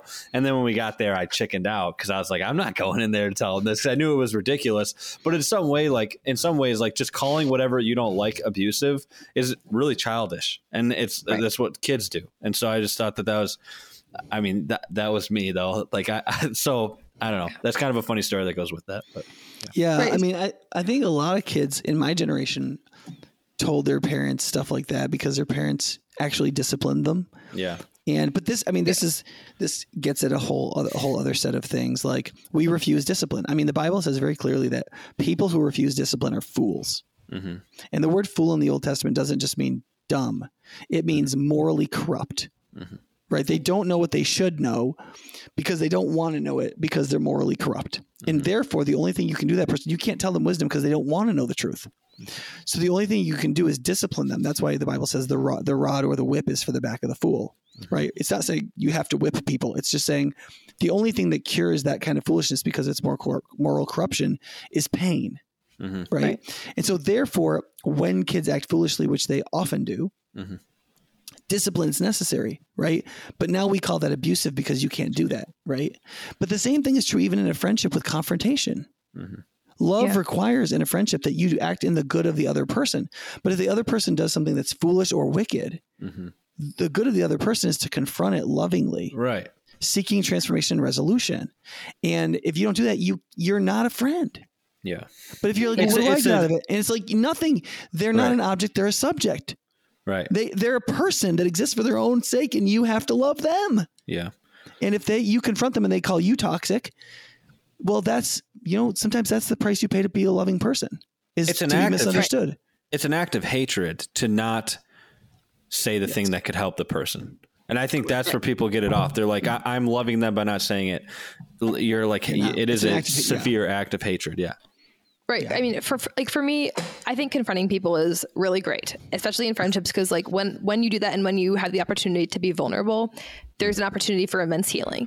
But I also think when you're hurt and you have the opportunity to be a victim, mm-hmm. it's really really important to understand why you jumped to that conclusion. An example of that is like my friend and I were playing volleyball, and her brother like told me that I wasn't nearly as good as her in front of mm-hmm. like all of his friends. And I was like, oh, like she didn't stand up for me. That's so terrible of her. And mm-hmm. I went home and I like complained to my mom about it. And I was like, she just, she's not a good friend. And I just am so angry. And after I like left and was like stewing or something, I was like, wait, I am so jealous of her. I just, I, I can't handle the fact that even her own brother who probably worships her, like compliments her and if I can't be a good enough friend to encourage her in that moment, and I can only be a victim and get angry that he didn't say that I was the best, mm-hmm. I'm a terrible friend. And that I saw it as a pattern in so many of my relationships. Like if you're willing to realize why you felt the way that you did when someone was mean to you, aside from whether or not they should have said something or mm-hmm. not said something, that can be really, really beneficial. Mm-hmm. Yeah, and and maybe like like it, I mean, it could just be helpful too to like realize. I think that we can play things up in our heads. Like. I, am thinking about that in terms of like the like yeah, there's some sort of like competitive nature to that too. That yeah, your friend was better than you, and and you don't like that. Um, I don't know. There is something to I don't know what I was going to say. Something to like a, being honest with yourself. Like how good am I right. versus how good do I want to be at this thing? And is it okay if somebody says that they're not, that they're better than me? Um, I still struggle with that to this day. Yeah. I, I don't like it when everybody, yeah, anybody too, says man. anybody's better at anything.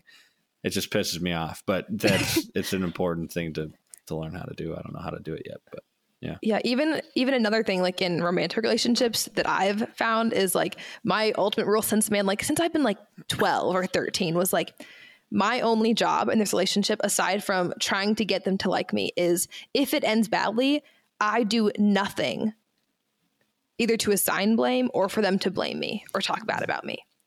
Like, even if they trash my name, like, it's not my responsibility to go tell people what a horrible person they are. Mm-hmm. It's not my responsibility to, like, tell them to their face that they're terrible or block them or mm-hmm. be rude because that's not really my place. My place is to end the relationship swiftly. Like that's happened before so many times. And like the people have come back to me and been like, I was a total jerk to you and you did nothing to deserve it. Mm-hmm. And it's not like a ha gotchi moment, like you're a terrible person, but it's mm-hmm. a they were able to take a step back after I handled it maturely mm-hmm. and were able to have a relationship again, even if it's just a resolution and then parting. Yeah. Yeah. Um, another question, like this is kind of more going into parenting and how we should parent Gen Zers. I felt this, I know my friends have, but how can teenagers who feel like their parents don't understand them um, communicate with their parents their frustration respectfully? Um, I had a really big problem with authority and just yelling at my parents, telling them that they were wrong, that and correcting their parenting with my other siblings? Is there a way that teenagers can communicate to their parents either their depression or frustration or differing thoughts in a respectful way? Well, I feel like I feel like if my parents listen to what I what I'm about to say, they're gonna I'm gonna get like roasted. But um, the, I think for me, I, I realized after high school and after I moved out of my parents' house that they knew a lot more about what they were talking about than what I thought. Like I, I thought that they were just nuts. Like all the thing, all they were saying about responsibility and the real world and morality and what I should and shouldn't do. I thought that they're they don't like they don't understand me and like I'm unique and that stuff doesn't affect me. And then I get out and I have to pay rent and I have to I have to work and I have to have some responsibility. And I realize that okay, wait, they they knew what they were talking about, and I'm the idiot who doesn't understand anything that was going on. And I, I don't know if that's I didn't ever struggle with like depression or anything like that, but a lot of it, I mean, we're probably similar, Rachel, in the way that like a lot of it is just def- just defiance and just tr- I don't want to listen to this person because how can they know this better than me? And it turns out that if you've lived on the earth, you know, two times as long as I have, you probably know how to navigate it a little bit better than me. So I should just shut right. up and listen. Yeah. right. Like for me, it was, it was more wanting to control how they parented my other siblings. Like for the longest time, I've always wanted to be an adult. I'm like, rent, oh, sounds great. A real job, oh, finally, let's like yeah. let's let's get a move on here. Um, it's it's less been like grow up, and it's more like back off. Like you and yeah. your sister are different, or you and your brother are different, or like this thing politically. Like I think you're a little off. And just the constant butting heads. Like I have a lot of friends where their parents are conservatives and they're and like they are liberals and they're like and they just ha- have lost all respect for their parents because of a political party they assign themselves with. Is there a way for parents to like address their kids in a loving way without just like shutting them down and telling them they're wrong? I think is what i'm know. also curious about. politically i, I don't know. Yeah I, po- Nic might have a way better thing on this, but politically, it feels like uh, it felt like for me, even I had to experience some of the hardships of life, or like just like the hardships of like no nobody who's like 16 or 15 knows anything about how the economy works and like how important it is to put food on the table for your kids and like mm-hmm. provide for a family.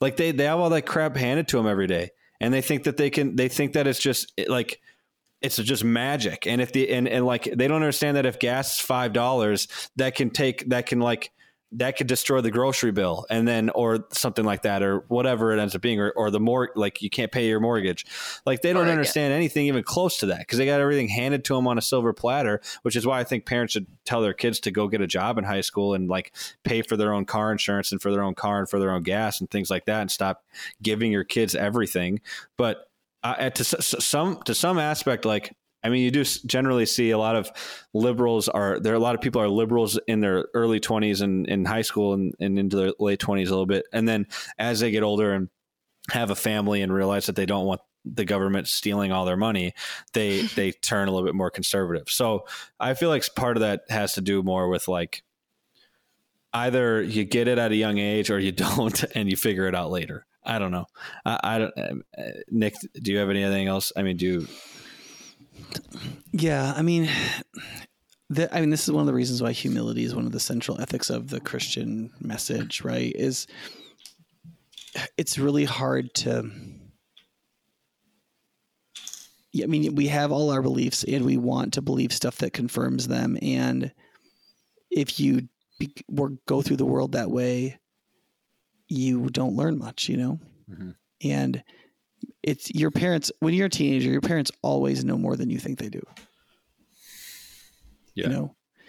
And so um but i th- yeah i just think engaging in practice yeah you just got to practice. Mm-hmm. you know?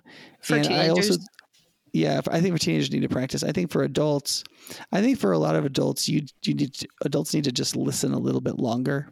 Yeah. Make sure you really understand what they're saying and don't assume that it's the same caricature you heard on like Fox News or or MSNBC or like whatever. Even if it's thing. really dumb. Yeah, and then yeah. you know, and then it it really is an art to ask teenagers questions that'll help reveal what you think without it being so obvious that you're leading them. You know, right. like so. You, in some ways, you you can't just ask them leading questions like a lawyer. You have to just ask the questions you would ask. You know, I wonder this, and sometimes they'll talk themselves right to it and sometimes you'll get, you'll clarify what they think and then you can say that's interesting i i look at it differently this is how i think this is what i think and why you know mm. but like you can't you just can't force anybody's will. I mean, they're going to think what they decide to think. Mm-hmm.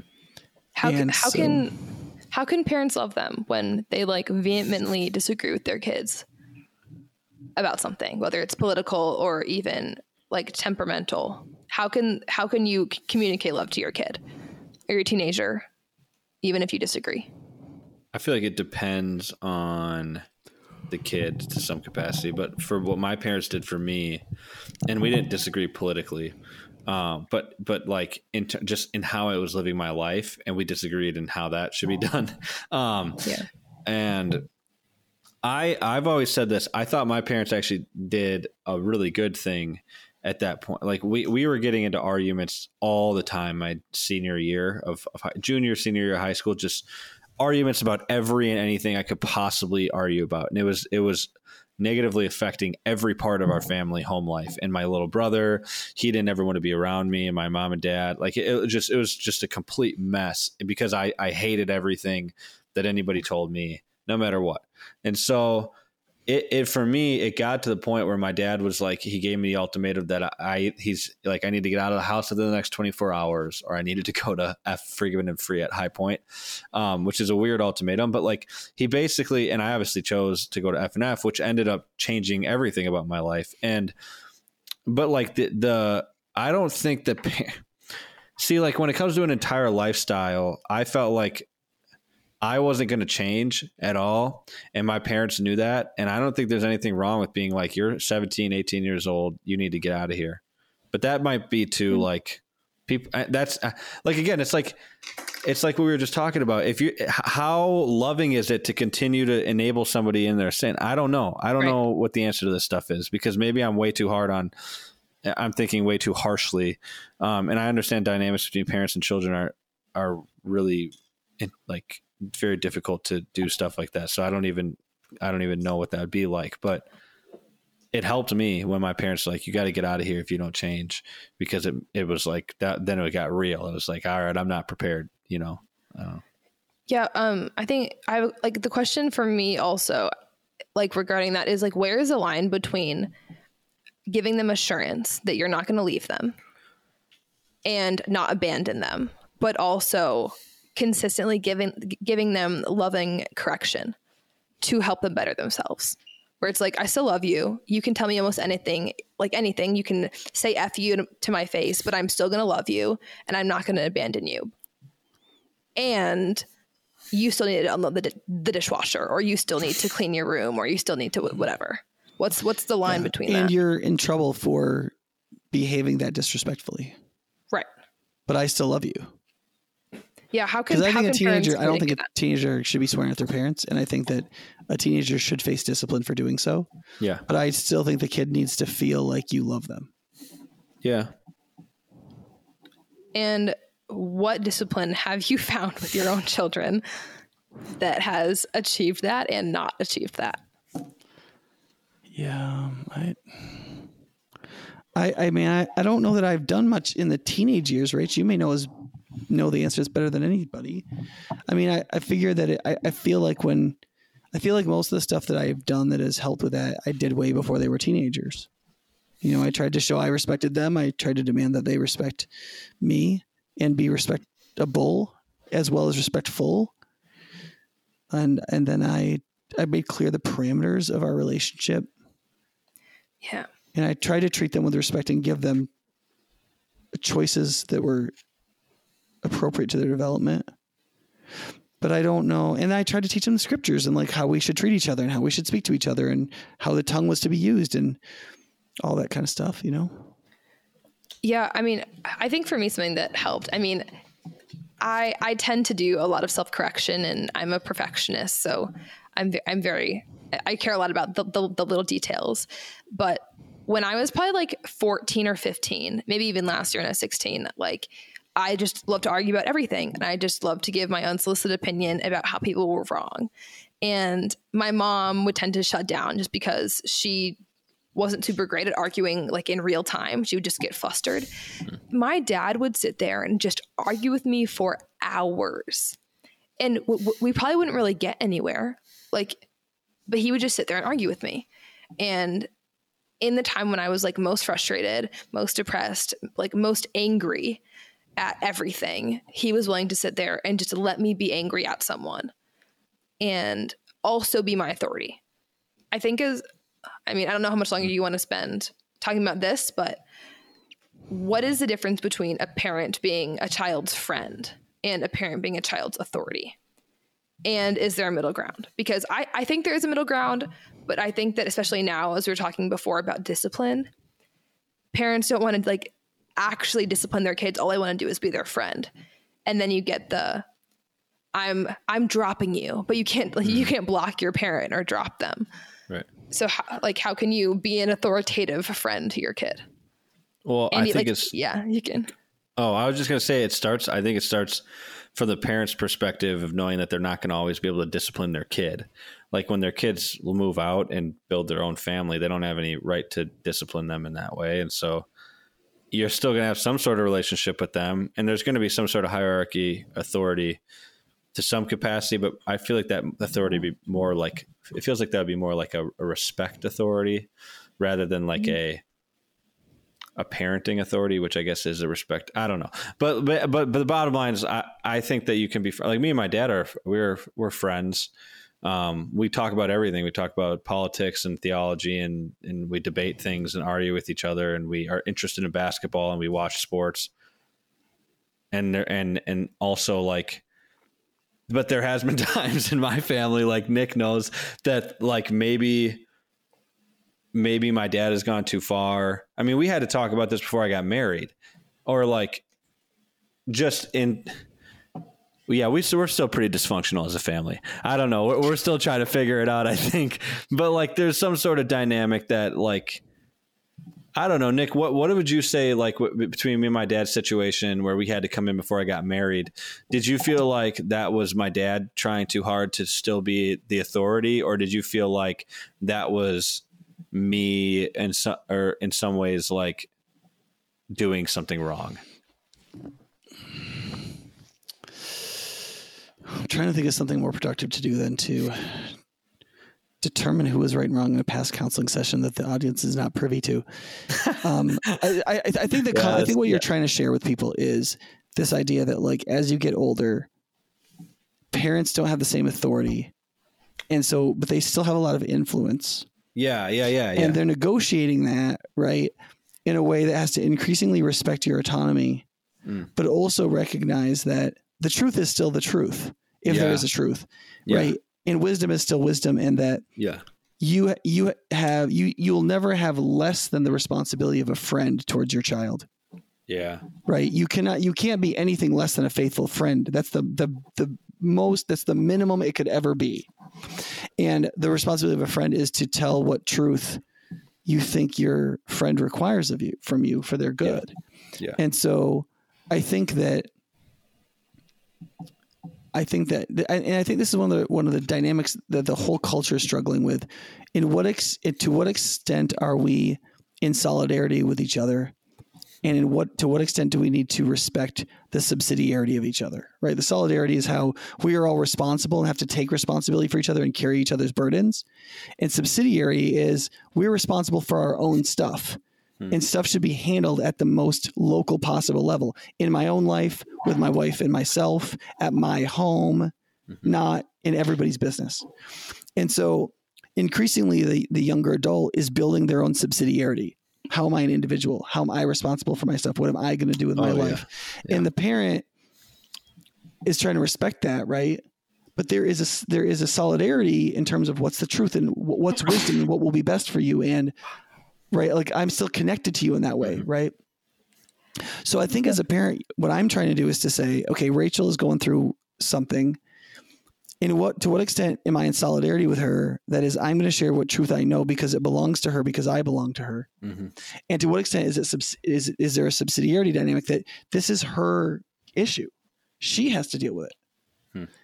and yeah. she's going to bear the consequences, and she has to face the difficulty. Hmm. And I not only can but shouldn't usurp that. Yeah. Right. And so I think that there's a certain kind of, especially with conservative Christian parents, there is a kind of authority we want to have over our kids so that we can help them. But there is a transition where we where we need to let them do stuff and we can't infantilize them. And so that transition is difficult. Mm-hmm. It's it's difficult. Yeah. And the only thing I know of to try to make it better is as your kids are getting older to try to find experiences of independence that they can engage in where the costs aren't catastrophically high. Mhm. So they have a, that's one of the reasons why I do like kids playing sports. Cuz sports you just fail constantly. Mhm. And you're learning real life lessons about interpersonal skills and submitting to authority and mastering something difficult, but it doesn't really matter. Not really on the grand scheme of things Right. right? And so sports are a really good opportunity. And there's there are other versions like right now rachel is starting to lead more in the youth group at our church right? And on one level that's just great developmentally for her. She's really doing leading. Hopefully that will bear real spiritual fruit. And in another sense who freaking cares? Like mm-hmm. she's she gets to practice Yeah. leadership in a context where she's going to learn a bunch of stuff about leadership that she's going to use later in her life a thousand times. Mm-hmm. And this is just where she's going to learn it does that make sense? So I think that there will be fruit to her ministry in the youth group, but I'm more interested in it being a place where she can learn how to lead and be independent. And then I can try to give her advice. So I think that dynamic between influence and authority and and tapering it off as best you can as a parent is important. And then you got to let your kids face some of their own difficulties. Mhm. You know, Right. I mean, I mean, I, What I have a freshman in college. I mean, we've been doing this all year. You know, What? Shoot, Okay. this so is her problem, not ours. This is her problem, not ours. You know, Yeah.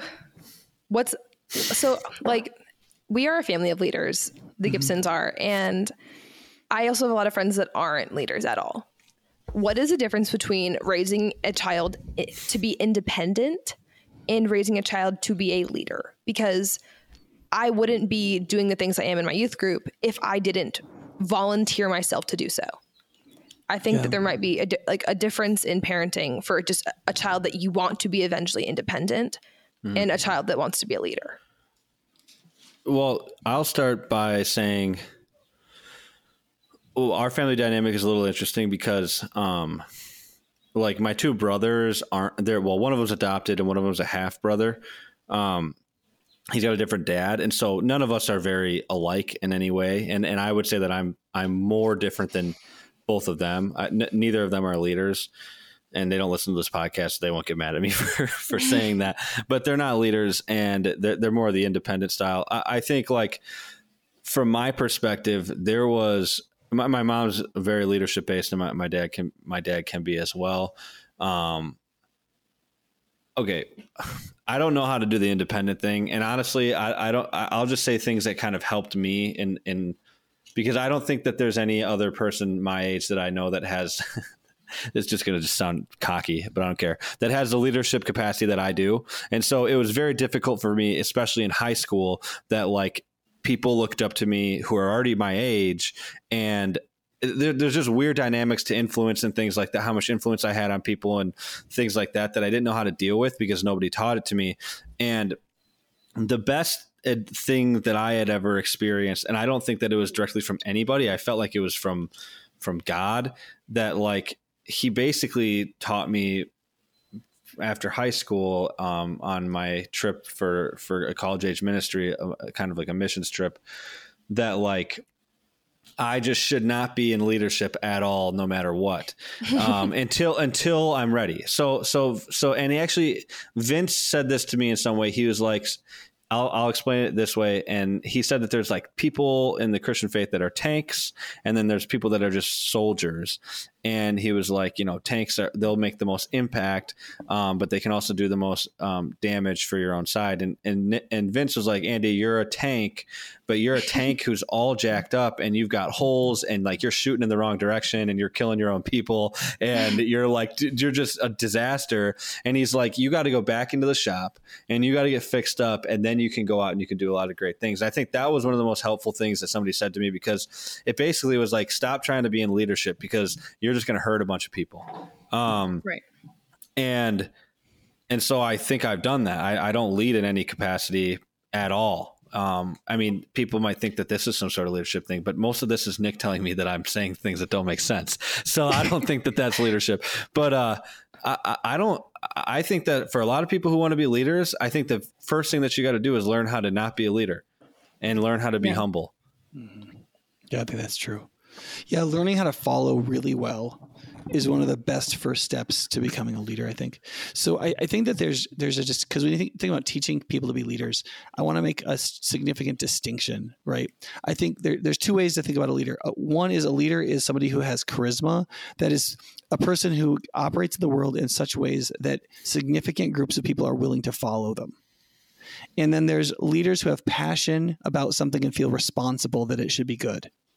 And so they're willing to serve in some area because the thing itself matters. Mhm. Does that make sense? And sometimes you- people have both. You would say that, or I'm just wondering, you would probably be more like the second in the church. Yeah. Yeah, I, like well, I think I, I think I am more of the second, though Yeah. I think I have a reasonable share of char- of charisma Mhm. in certain contexts. But there are some people that just like the, any people they just the way they Yeah. enunciate their R's, people will follow them. And then there's other people who um, they just care. They they care a lot. And Yeah. so I think you can raise your kids to care about things that matter, Mhm. so that they'll be passionate about things mat things that matter, and that won't necessarily make them a leader. You know what I mean? Mhm. Um, but they will take responsibility for something, even if it's just a family or a job or their own cleanliness. You know, like they'll be like, look, th- things that are ma- that matter, we should be responsible for, and I'm passionate about. Mhm. And then to the extent to which they are called up into leadership or have opportunities to lead, then they can seek to lead people towards a good. Mhm. But people with charisma often don't do the work of studying and figuring out where they're taking people. People will just go, so it doesn't much matter where you take them; it'll be fine, you know. yeah, But it really does matter where you take them. you yeah. know?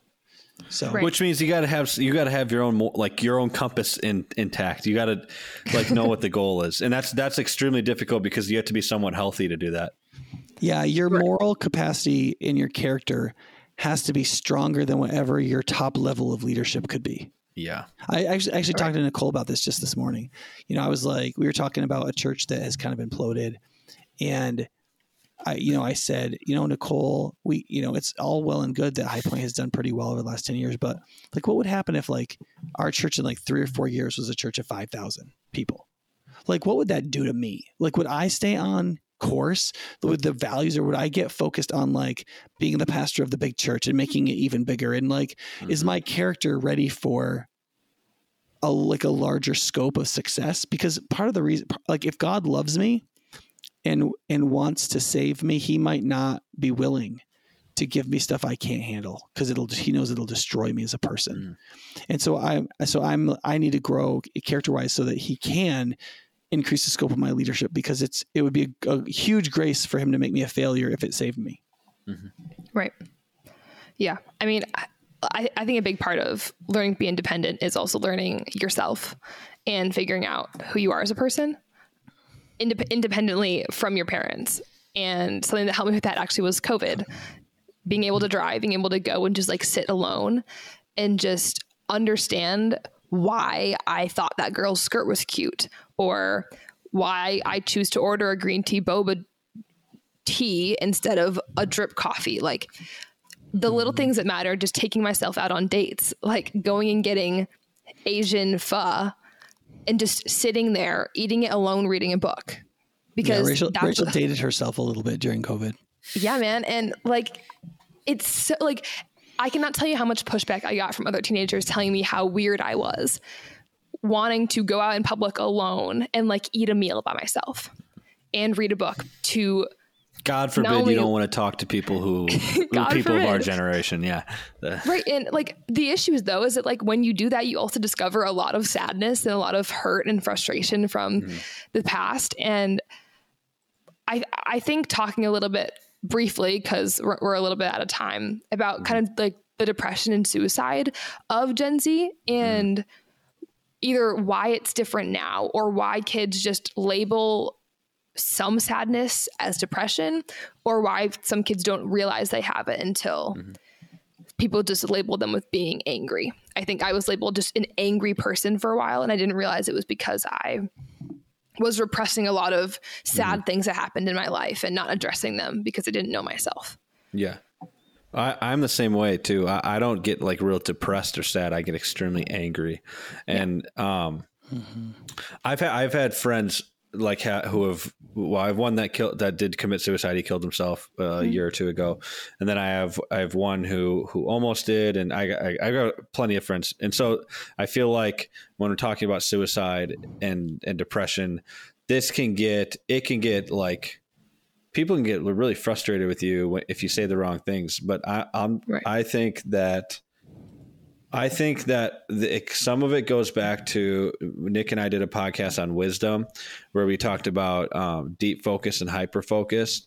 And mm-hmm. what I've found to be the case in my life and some of my friends' life was that once they were fo- like once they were forced to in some way um, deeply think about their life, they started to get we started to get depressed and angry and all went right. all over the place because there wasn't something in front of our face that could just take our attention away from the fact that we hated ourselves, we hate our lives, and we hate everybody around us, and we don't know why. We can't explain why. It just is what it, it is. Right. Yeah. And, so, and, and, and then you could possibly do the work to maybe try and fix that. Yeah, but it looks like such an uphill battle that right. I would just much rather hate everybody else than deal with the fact that that I, I'm the, the problem. Um, yeah, I, I think that like the the best way to like this is like the big mystery for our generation is is how to get people out of that because basically everybody's in it. Either how to get people out of the depression and anger, the depression and anger, or get people into the um, realization that and that things aren't what they have lied to themselves for so long. Like things aren't so great in their life that they actually have some serious problems that they need to deal with. And I have right. no, I don't really know how to get them there. I feel like that that's something that you just have to pray for people, and you have to pray that God would, would work in people because it, there's so many reasons why I was angry. Like I'm still angry. Like there's so many reasons I can't. It's like like yeah. because I grew up in a mixed family and there's um, a bunch of alcoholism in my face. Like I don't know. There's like a billion reasons, and you have to just keep sitting down and thinking about it. And when Rachel and I were talking on the phone about this podcast, I said when I was in high school, I used to just sit down. I know a lot of people when they go um, and they take, you know, they, they poop, they um, they have their phone out the whole time. I I would just sit there and just think about what was going on in my life all throughout high school, and not because I like wanted to be a good Christian for it or anything like that. I just was like I want to be like a couple steps ahead of my peers, and that I'm thinking about what's going on around me, and it that was like really helpful for me um, just to sit there and think about what was happening in, in real life. I didn't know why it was beneficial, but I just enjoyed doing it. And I thought that it was really helpful because it helped me understand the relationship dynamics that I had with different friends and, and different people in my class. And that was helpful. But, but when it comes to like getting people to recognize that they, things aren't so great and amazing, I don't know how to do that. I think you just have to pray for people and, and pray that God will open them up to, to their own destruction and sin. I don't know. Yeah. Dad, what do you think? So I think that there's a lot of things contributing to depression in contemporary people. I think that some of it is predictable and curable. So for so for example, I think that a lot of people a lot of their stress is coming to them through their phones. Yeah. And that's just going to be a terrible decision if you want to be free of that, you got to shut that stupid thing off and delete some of the apps on it mm-hmm. and stop filling your head full of the things that make you anxious. That includes right. um, not just like pictures of people that give you body dysmorphia or jealousy creating blood, but also like attention to the news. I think there's a lot of activistic news that is trying to get you to get angry and do something yeah. that is creating anxiety. And I think yeah. for a lot of people, shutting yeah. off the, all of their social media and all of their access to the news um, would actually do a lot. I also think for a lot of boys, but this could be girls too, they need to shut off and get free of their video games. Right. Um, because their video games are actually a coping mechanism. You know I what I thought the other day, Nic? It probably would be helpful for some of these kids to go hunting. Oh, like oh, yeah. to actually, do, you know, kids who like love the video games that are like shooting games. Like I, mean, I don't like, know, like like I'm gonna go hunting this year for the first time in my life, and I'm super excited about it because I get it's like a competition. I don't know. I felt like that, that might be helpful. Well, western hunting especially, I think you'll really yeah. like western hunting because, but even even like deer hunting when you sit in a deer stand, yeah, um, it, but like it, it's a struggle at first. See, this is part. One of the things that I think I'm I'm really I really struggle with, and I struggle with this in parenting with my own kids too. Is there's a number of things that are incredibly human that um, you have to kind of fight to learn to enjoy. Yeah. And if you do it, then it like like and, and one of them is being outdoors. yeah. Like the average person can't stand more than about two degrees of temperature fluctuation. And that's not how it's supposed to be. You know what I mean? Um, so like going like sitting in the a crisp morning air where there's still mist and it's cold on your face Mhm. and you're sitting there in the dark and you start thinking about your life and you're you know like that experience is like it's so much better than playing a video game or whatever but you have to learn to come into taste for it. I think there's also the issue of us just for us forgetting about what it means to be a person. For a lot of people they believe that depression is just the, a function of anxiety but anxiety comes from somewhere too and it's not just your neurology. Mhm. like it has to do with like what do you think you are? And what makes for a person? What what makes your life meaningful? When you look at research on happiness the four most important things that people that that people think produces happiness reliably uh, that is not just strictly temperamental and neuro- neurological is. Do you have a worldview that explains your existence and suffering? Do you belong to people that you share your life with? That is do you have something like a family? Are you in community? Do you have two to three friends that like you and have an expansive sense of the self? And four do you have work? Do you have something that you do that you really believe improves the lives of others?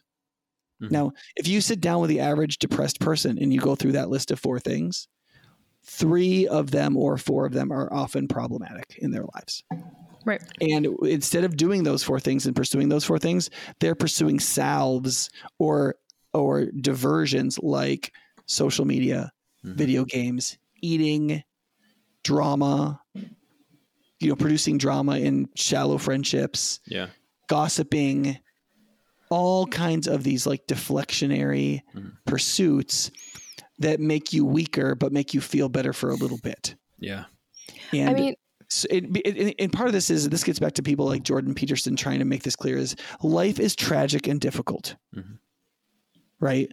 And this gets back to the difference between progressivism and people like Thomas Sowell, with the difference between like the constrained view of the human person that human life is difficult, tragic, and and like it's just hard versus the unconstrained view that like if everybody would just vote for the right person, we'd have a utopia tomorrow and everybody would be happy and could do whatever they wanted.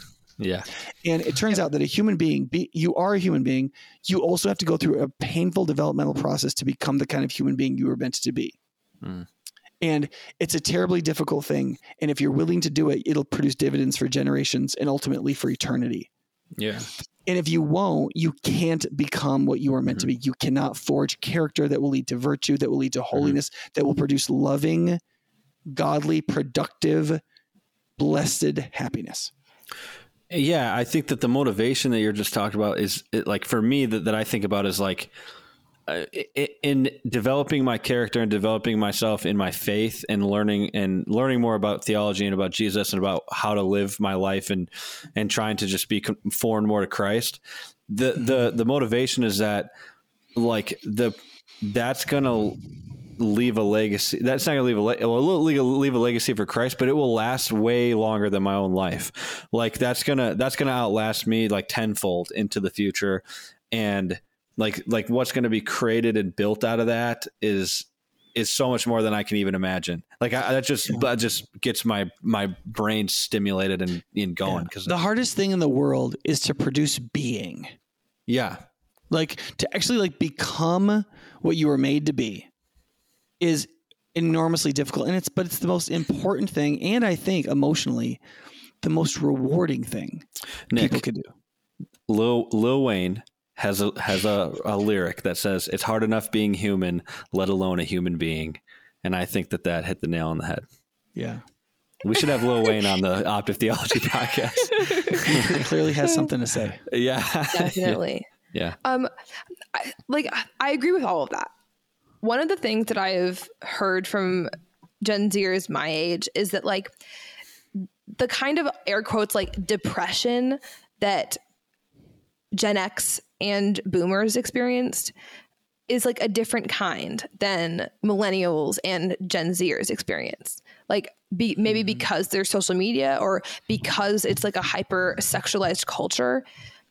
How can one parents understand the kind of sadness and frustration and anxiety their kids are feeling? Or how can we concretely differentiate them in our minds? I feel like the I'm going to try to um, di- I'm going to say what I think that the two different the two different generations versions of depression is, and and see if that's correct.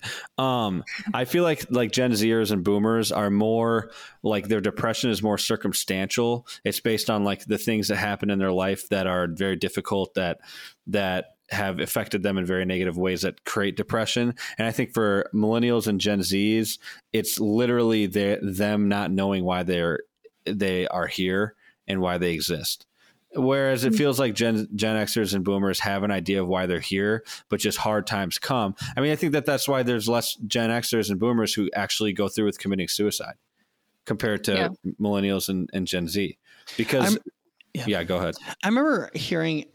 Um, I think I think one of the first people I heard say this was Ben Shapiro, but I've heard it confirmed by other people since that um, that suicide statistically is far more a Western industrialized, educated phenomenon than it is a poor phenomenon. So like fewer people who can barely find food to eat kill themselves. Yeah. Than educated Europeans or Japanese. that doesn't people. surprise me. Yeah. And so what what it what it tells us is there's something about depression and suicidality that is rooted in the human condition that is that functions on principles other than just like a just neurology because there's plenty of people who have the same neurology as us all over the world who aren't killing themselves and even aren't even suicidal right, right?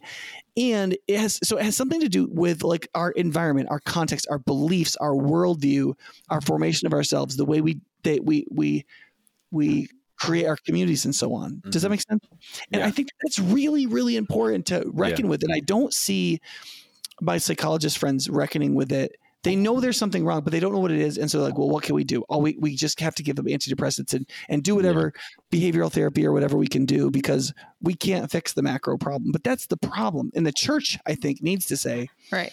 No, no what we're doing is we have sexualized our kids. We have commodified our kids, which is even worse. That's why they all feel abandoned because they feel like they're commodities and objects. So they haven't been treated like subjects, which is why they don't feel anybody treats them like a subject, i.e., they've been abandoned as subjects. That is, they feel and they're right. angry about it and they're hurt. Mm-hmm. They don't, we have not given them a transcendental worldview that makes sense of meaning, purpose, and suffering much less their humanness in a stable way, such that between 20 and 35% of of younger people consider themselves non-binary, LGBTQ, like in yeah. ways that are like, I mean, those things as phenomenons are less than three percent of the population. People who are mm-hmm. like profoundly predisposed to LGBTQ orientations mm-hmm. is less than 3%. mm hmm So right. if you're getting 20, 25%, as much as 30% in some places in California, that's that's not the biological reality of LGBTQ orientations. That is an ideological queering of the nature of what it means to be a human being. Especially because a lot of those kids are choosing their sex before they've even had sexual in- interactions with another person. So yeah, for a lot of the people, it's before puberty, yeah, which doesn't make any puberty. sense. But yeah. like, but part of the issue is like, if if you've got a, a creature as complicated as a human being that requires a culture to have a sense of themselves. And then you feed them a commodified, sexualized view of themselves in which they have no transcendental meaning. They have no doctrine to make sense of suffering. They don't understand community. They are angry with their sense of belonging. And I could go on and on mm-hmm. and on. The idea that like they aren't all suicidal is crazy mm-hmm. to me. Yeah. Right. Yeah, well, I mean, they will I, be soon. I don't. I don't yeah, doubt that our generation. I mean, Walker Percy wrote "Lost in the Cosmos." I think in 1982, and he has a section on suicide in it. And he's like, if you feel suicidal, are you A, somebody who is suffering from mental health problems and needs some help, or B, the only sane person in the room? Right? Like, would anybody who looks at our world and feels about our world the way we've been taught to feel about it be suicidal? Are you are you sane for being suicidal? Yeah. And he talk he like talks about like like uh, one of the Roman leaders who like just didn't want to live anymore in this society and he had and he committed suicide. Mm-hmm. He's like, maybe you're right. And I'm not saying it's right to commit suicide or that anybody's right to actually commit suicide. But I think people can be taught such a wrong view of the world. Mm-hmm. And for that view of the world to be so yeah. substantiated in their person psychologically, that the level of hurt, anger, sadness, and emptiness that they feel mm-hmm. is catastrophic. And so they want to die mm-hmm. or they don't want right. to live. They don't actually right. want to die. They have no idea what dying is, but they don't want to live. Yeah. Yeah. Jordan, Jordan Peterson did a bit on like depression when he talked about like how he deals with like teenage patients and that he's like, okay, you've told me that you're depressed. Let's fix everything else in your life before we address something that's chemical that is by definition a chemical imbalance in your brain. So, do you have a good relationship with a good relationship with your parents? Do you have a job? Is your room clean? Things that they can change to build a healthy, loving, happy environment for themselves before yeah. he actually prescribes medication. And I mm-hmm. actually think that maybe the difference between teenagers and or like Gen Z and millennials and Gen X and boomers is that not making your bed or having a bad family dynamic did not take away from being happy and that like that didn't even become something that someone was depressed about because they could go skate on a lake or they could go hunting with friends or play basketball like in the middle of a city mm. that it, it wasn't th- those sad things wasn't the area of focus in their life that instead now it's like it's like an identity it's like hi mm. my name is rachel and i'm depressed it's yeah. like my second yeah. personality right. and it, it's almost like you put that responsibility on your friends. It's become that, trendy like, in some capacity, and right. that's like, like that's like people don't like people think that's messed up if you say that, but well, in a lot of in a lot of ways, depression has become a trendy thing where everybody's like, "I'm not, yeah. I'm not well," and it's like that's not something. One, it shouldn't be something that's trendy in the first place because it's a serious thing, but right or even or even like the hyper focus on minuscule sad things like yeah like my I just had an argument with with my dad. Oh, he hates me. Our relationship is shot. Like yeah. he will never love me again. Yeah, and also, mm-hmm. what was that? Catastrophizing. Right. They're like yeah, and then they're be, then they're also because there's so much unhealthiness in the cattiness and gossipiness of all the relationships. Yeah. They'll get drawn to what psychologists call hypervigilance. Everybody's right. about to cut you at every minute, and everybody's yeah. about to explode. Yeah. And so people are like, "You oh, got to have your defenses up all the yeah, time." Yeah, right. And so people are like, "Oh, this is a psychological problem." No, it's not. It's a right. moral problem. Right. We've taught we haven't taught people not to gossip. Yeah. And so, and we, or to be brutal with each other. And so they are. And so people are naturally mm-hmm. hypervigilant. Well, hypervigilance, mm-hmm. like functions like anxiety because it's a form of anxiety. It drains your system and leads to depression. And you're like, well, then they need pills. No, we need to no, teach need to everybody how to have a relationship with other people yeah. and to stop gossiping. Yeah. You know? Right. Because, like, right. yeah. Like well, you got to treat these problems at the root. You, if you don't treat yeah. these problems at the root, you're just going to be treating symptoms like until everybody's dead. Well, and like I, I think the biggest problem is that like it's because our culture is, is non-confrontational. Like, yes, it's important to be kind to people, but also it's also important to like you said address the problem at the root. And a lot of times that just means saying the thing not not like well it'll hurt someone but saying the thing for the good of saying the thing. Yeah. Yeah. Yeah. I, I was gonna say well just this is a quick plug that for for me like the the rise and triumph of the modern self that i'm reading through that now started to open up my my brain to what like I thought that I knew my generation, but then after like now I'm almost done with this book, and like being almost finished with this. I mean, it's like this. It's very dense, but I've learned a lot even about my generation and just how what what we're thinking philosophically and psychologically about things and, and the over sexualization of everything and children and all these things and why people feel the way that they feel. I think that it could be beneficial for parents to read that book. Um, for the sake of their kids, but also for themselves, probably because you don't even realize some of these things until you until you, I mean, until yeah. you realize it. But yeah, yeah, and I don't I don't mean to take away from people in the psychological disciplines who are who would say we've learned so much about depression in the last twenty years and about trauma and so on. I have no doubt about that.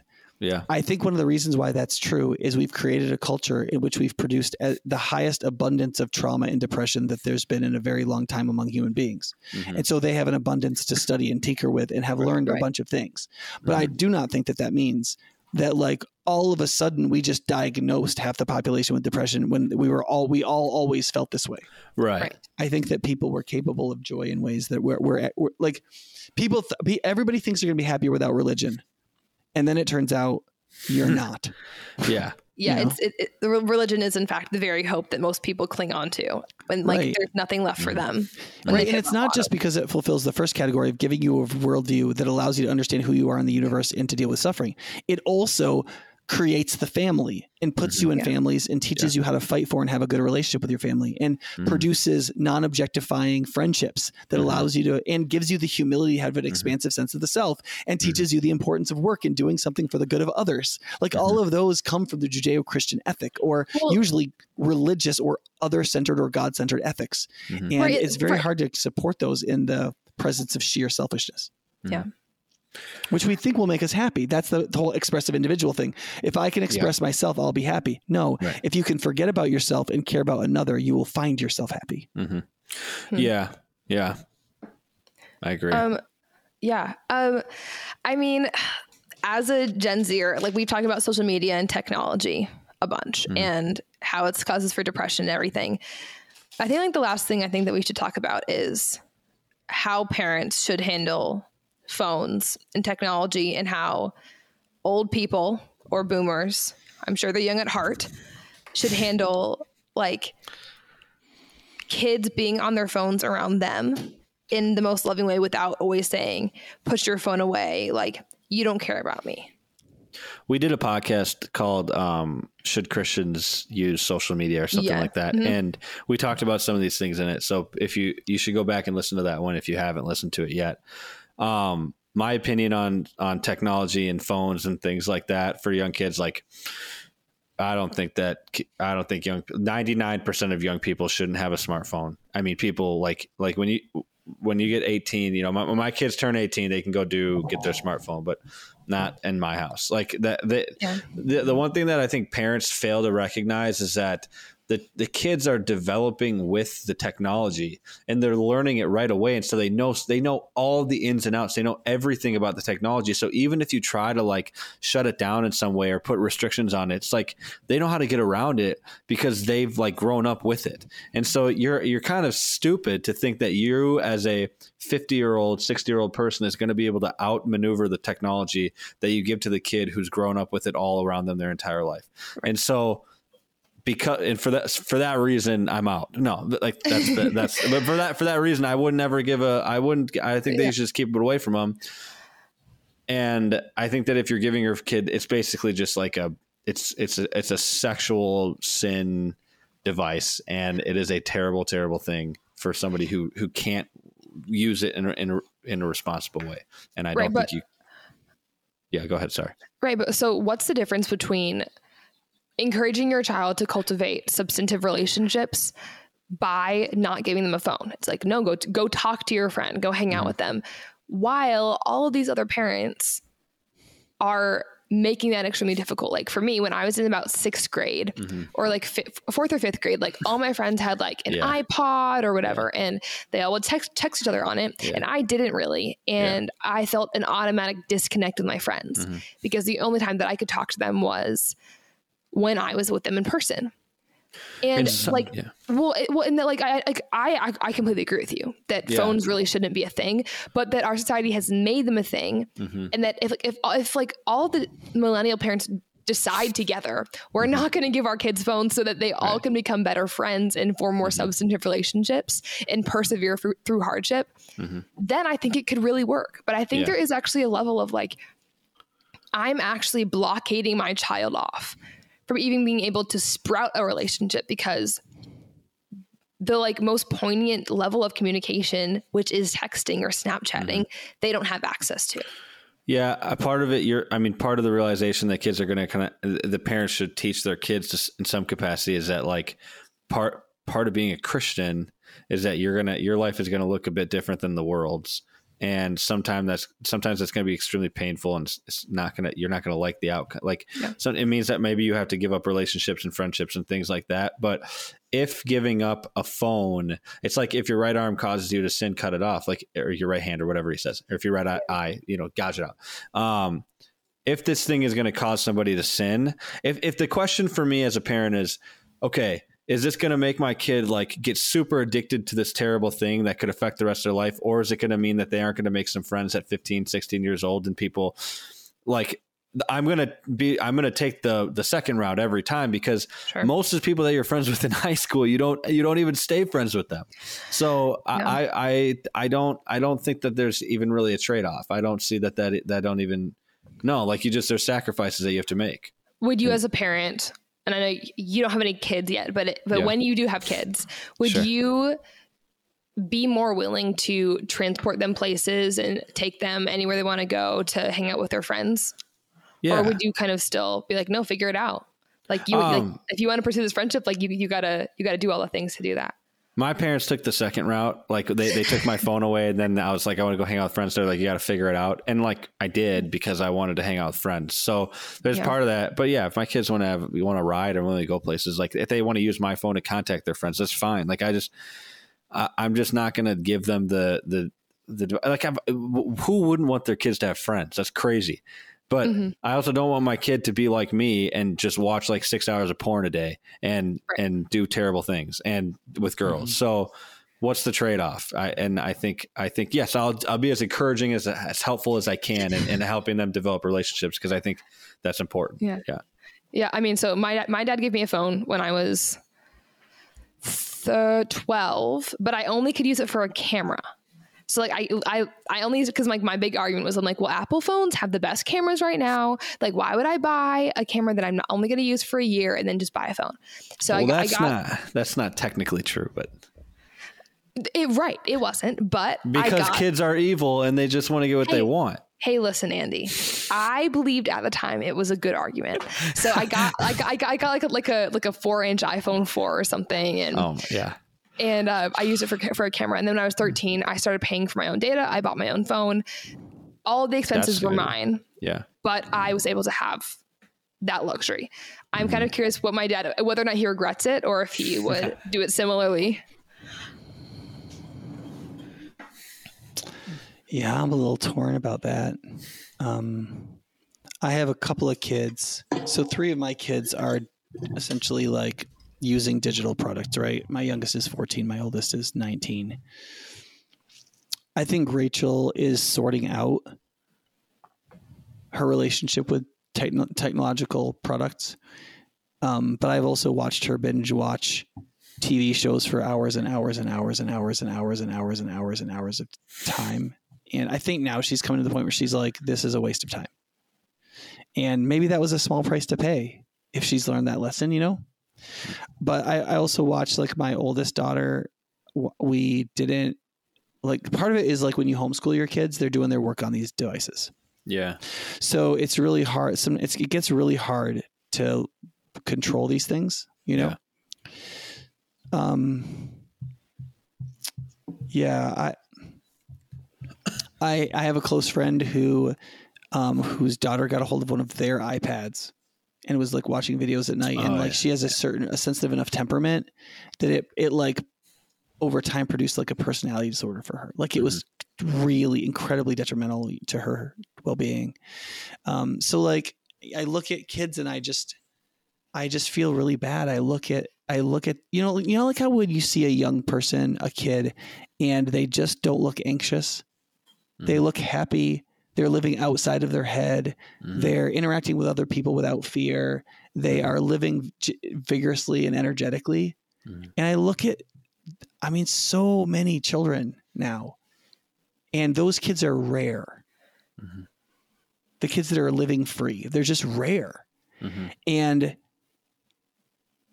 I feel like I'm just lying to myself if I pretend I don't think it's the technology change. Mm-hmm. I think it's other things too. I think it's sexualization. Yeah. But my generation was pretty freaking sexualized. Yeah. And my generation was pretty commodified. I think it's gotten worse, yeah. but I think the technology has made it worse. Made it worse. Yeah, that's the yeah. yeah. And so I and then of course my oldest two kids are girls. And mm-hmm. so the mm-hmm. pornography stuff I just don't think was as bad. Right? Yeah. Um so compared yeah, to like still, the body image, but the body image is probably pretty bad, no? I think for my oldest daughter, yeah. I think Rachel coped with it a little bit better, but I think that I think that if you're not a if you're not a Victoria's Secret model, then it's going to affect you. You know Yeah. what I mean? And I mean, I'm sure it does them because they know that the minute they don't look like that, they're going to be cast aside like a piece of garbage. Yeah. You know? Yeah, I mean, I mean, like if I like, I can, I think I can speak this a little bit. I, I'm, I'm white, but I'm also Jewish and Italian, mm-hmm. and a lot of my features represent those two things. I'm Jewish and Italian the most, and because of that, I felt really alone in my friend groups and around the people because like. I have a more curvy build and I have big, puffy, brown, curly hair. Hmm. And I look like none of my friends, and I have not seen any girl in Wisconsin that looks like me. Mm-hmm. And that created like a huge identity crisis because I'm like, okay, well, I can't resonate with with any influencer because I'm not the same as them. Mm-hmm. And also, I still need to figure out how I can love mm-hmm. myself and realize like I'm never going to be a toothpick. Not that mm-hmm. that's bad. There, there can be some beautiful toothpicks, man. But like I am will never be one of those unless I starve myself. Yeah. And I think the only reason I didn't grow up with a severe eating disorder is because I'm a foodie and I just love food. Yeah. Not that I overeat, but that, like I just love creating things and I love making new things and experimenting. And I think there are a few really pivotal like temperament things and hobbies that I latched onto when I was younger that like really helped me avoid the severe body dysmorphia and depression about how I look. Mhm. Um, that I think helped me out a lot. Um, Yeah. If girls don't figure out a way to understand that they are this butt or that butt, then I think it's going to be really difficult for them to overcome not looking exactly like someone else. Mm-hmm. Yeah. So- I don't have any sisters or anything, so I have no idea how. So, I, so I think there's a couple things that I still want to say. One is I think technology is going to change over the next five or six years as we parent, and there's going to be better parental controls. I think there are going to be some better things. Like there's something I think it's called a Circle phone right now that has like just very few apps on it. It's completely parentally controlled. One of my friends, they're his two oldest teenage daughters have those phones, so they can text him, they can call. There's a few things that they can do, but the apps are very limited, right? Um, also, I, I think that one of the digital native things that you said, Andy, I don't agree with. That like if you give your kid a t- allow your kid to have a technology, they'll be able to get around whatever parameters you set as a parent. I think that they sometimes they will lie and do whatever they want, but I don't think that technologically they necessarily are going to be a leg up on you if you're savvy at all. Because I think software is so user friendly now that it's different than like when like I was always ahead of my parents because you had to learn about technology to be able to use it when I was Yeah. young. And so I was always ahead of my parents. But I have found parenting so far, I have been ahead of my kids at almost every turn still. Hmm. And I'm in my 40s and they're, you know, like getting up to upper teens and 20. And I think it's because of my I, when I was learning about technology, I had to learn how to do stuff. I wasn't I wasn't an Apple user. So I don't just click on things and they work. I had to Yeah. figure out how to fix stuff. Mhm. And because of that, I can do things that they can't. And that's included things like putting pornography filters on our home Wi-Fi, Mhm. putting things like covenant eyes on my son's stuff, and he doesn't know how to get around it, Mhm. and like all these different kinds of things. So I do think that parental controls are going to get better. I do think there are options out there. I, they're not super easy, but they do exist. But I feel like as a parent, you better gird up your loins and get some other parents around you that you that you believe similarly. If you're going to tell your Yeah. kids no technologically, you need to emotionally prepare yourself for the grueling work of continually saying no because Mhm. they are going to they are going to like just push you and push you and push you and push you and push you. And so if Yeah. you're going to say no to technology, you better be ready for the long haul. Well, I don't think it's like no to all technology too. From I like just phones and like internet based things. But there needs to be phones are eight tenths of it in a way. Yeah, Like, yeah, yeah, yeah, yeah, It's the it's the world in their pocket. yeah, I mean that's Yeah. the yeah. Yeah, I mean, I think some things like it's worth dying on the hill, but some things it's just like as times are changing, we have to like improvise, adapt, overcome. What is that like a like a, is that like the Eagle Scout slogan? Just with our phones, like. Yeah, The- improvise, adapt, overcome. I, I don't. I don't maybe know, that's but James Bond. Who knows? I want to say that's Maybe. one of the branches of the military. okay, but yeah, I feel That might I be a way thought to it look. I, sounded- I I still take the yeah. So so we got to wrap this up, but I just want to, for the record, say I I would still take the side of I, I would die on that hill because Yeah. I, I don't I don't think that Christians and conservatives have the capacity to adapt um, quick enough, and I've seen it happen over Sure. uh, over a long period of time. But we do, yeah, we're like two and a half hours into this. So I mean, is, is there any, which is great? Is there any um any final wrap up comments? the last thing I would say is for teenagers my age, um, the only way to really figure out yourself is to do things alone. Mhm. Whether that's uh, like unlocking things that you didn't know were a problem in your life, Mhm. take yourself out on a date, go to coffee alone, leave your phone at home or in or, or in your car, bring a book, like become a regular and spend time alone consistently to know yourself because that's what's going to allow you to form that element of conscientiousness that is so important when you get older. Rachel, I'll Yeah. translate that to boy. Um, when you go poop, just don't use your phone. there you go. Yeah. Have relationships with older people that you have respect for. Pursue spiritual friendships where you can talk about spiritual stuff, like deeper stuff that isn't shallow, that that's not cool to talk about. I think is really important. Mhm. Pursue a good relationship with your parents, even if it's not easy, and your siblings. Yeah. Um, I yeah, I think I think just like you got to get away from the glitter, and you got to realize that. I mean, Marcus Aurelius, I think, said one time, the goal of life is not to be in the majority, but to live in such a way as to not find yourself among the insane. Yeah. yeah. And I think that that's really fitting for this moment in time.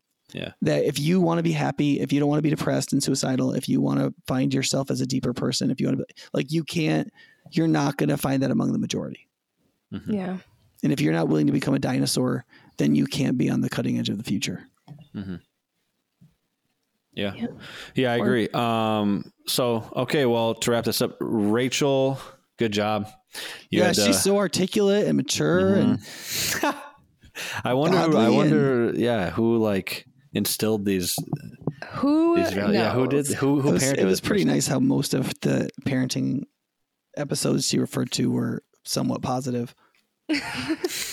she has Uh, plenty of alternative ammunition. I'm sure. Sure. I, I, I know. I, I'm sure I'll expose you later at some other time. Yeah. Yeah. Yeah. We'll just do an exposing Nic Gibson podcast. um, so, but yeah, Rachel, you did a good job. Thanks for coming on and, and doing this. And I'm sure we, we can talk about Gen Z in a different podcast again or other things. Um, and for those of you listening, thanks for listening. Make sure you like, subscribe, share, follow, send this to people that you like or that you think need to listen to it and give us a five star.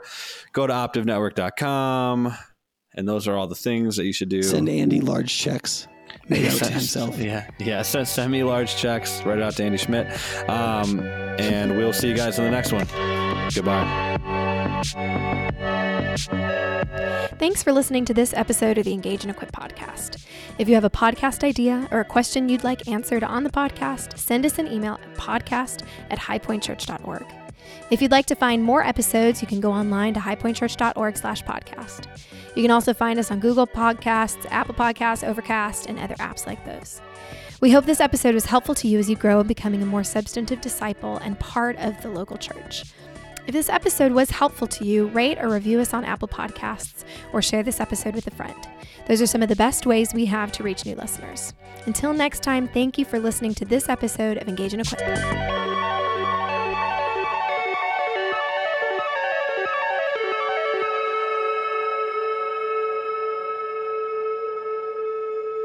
Bye.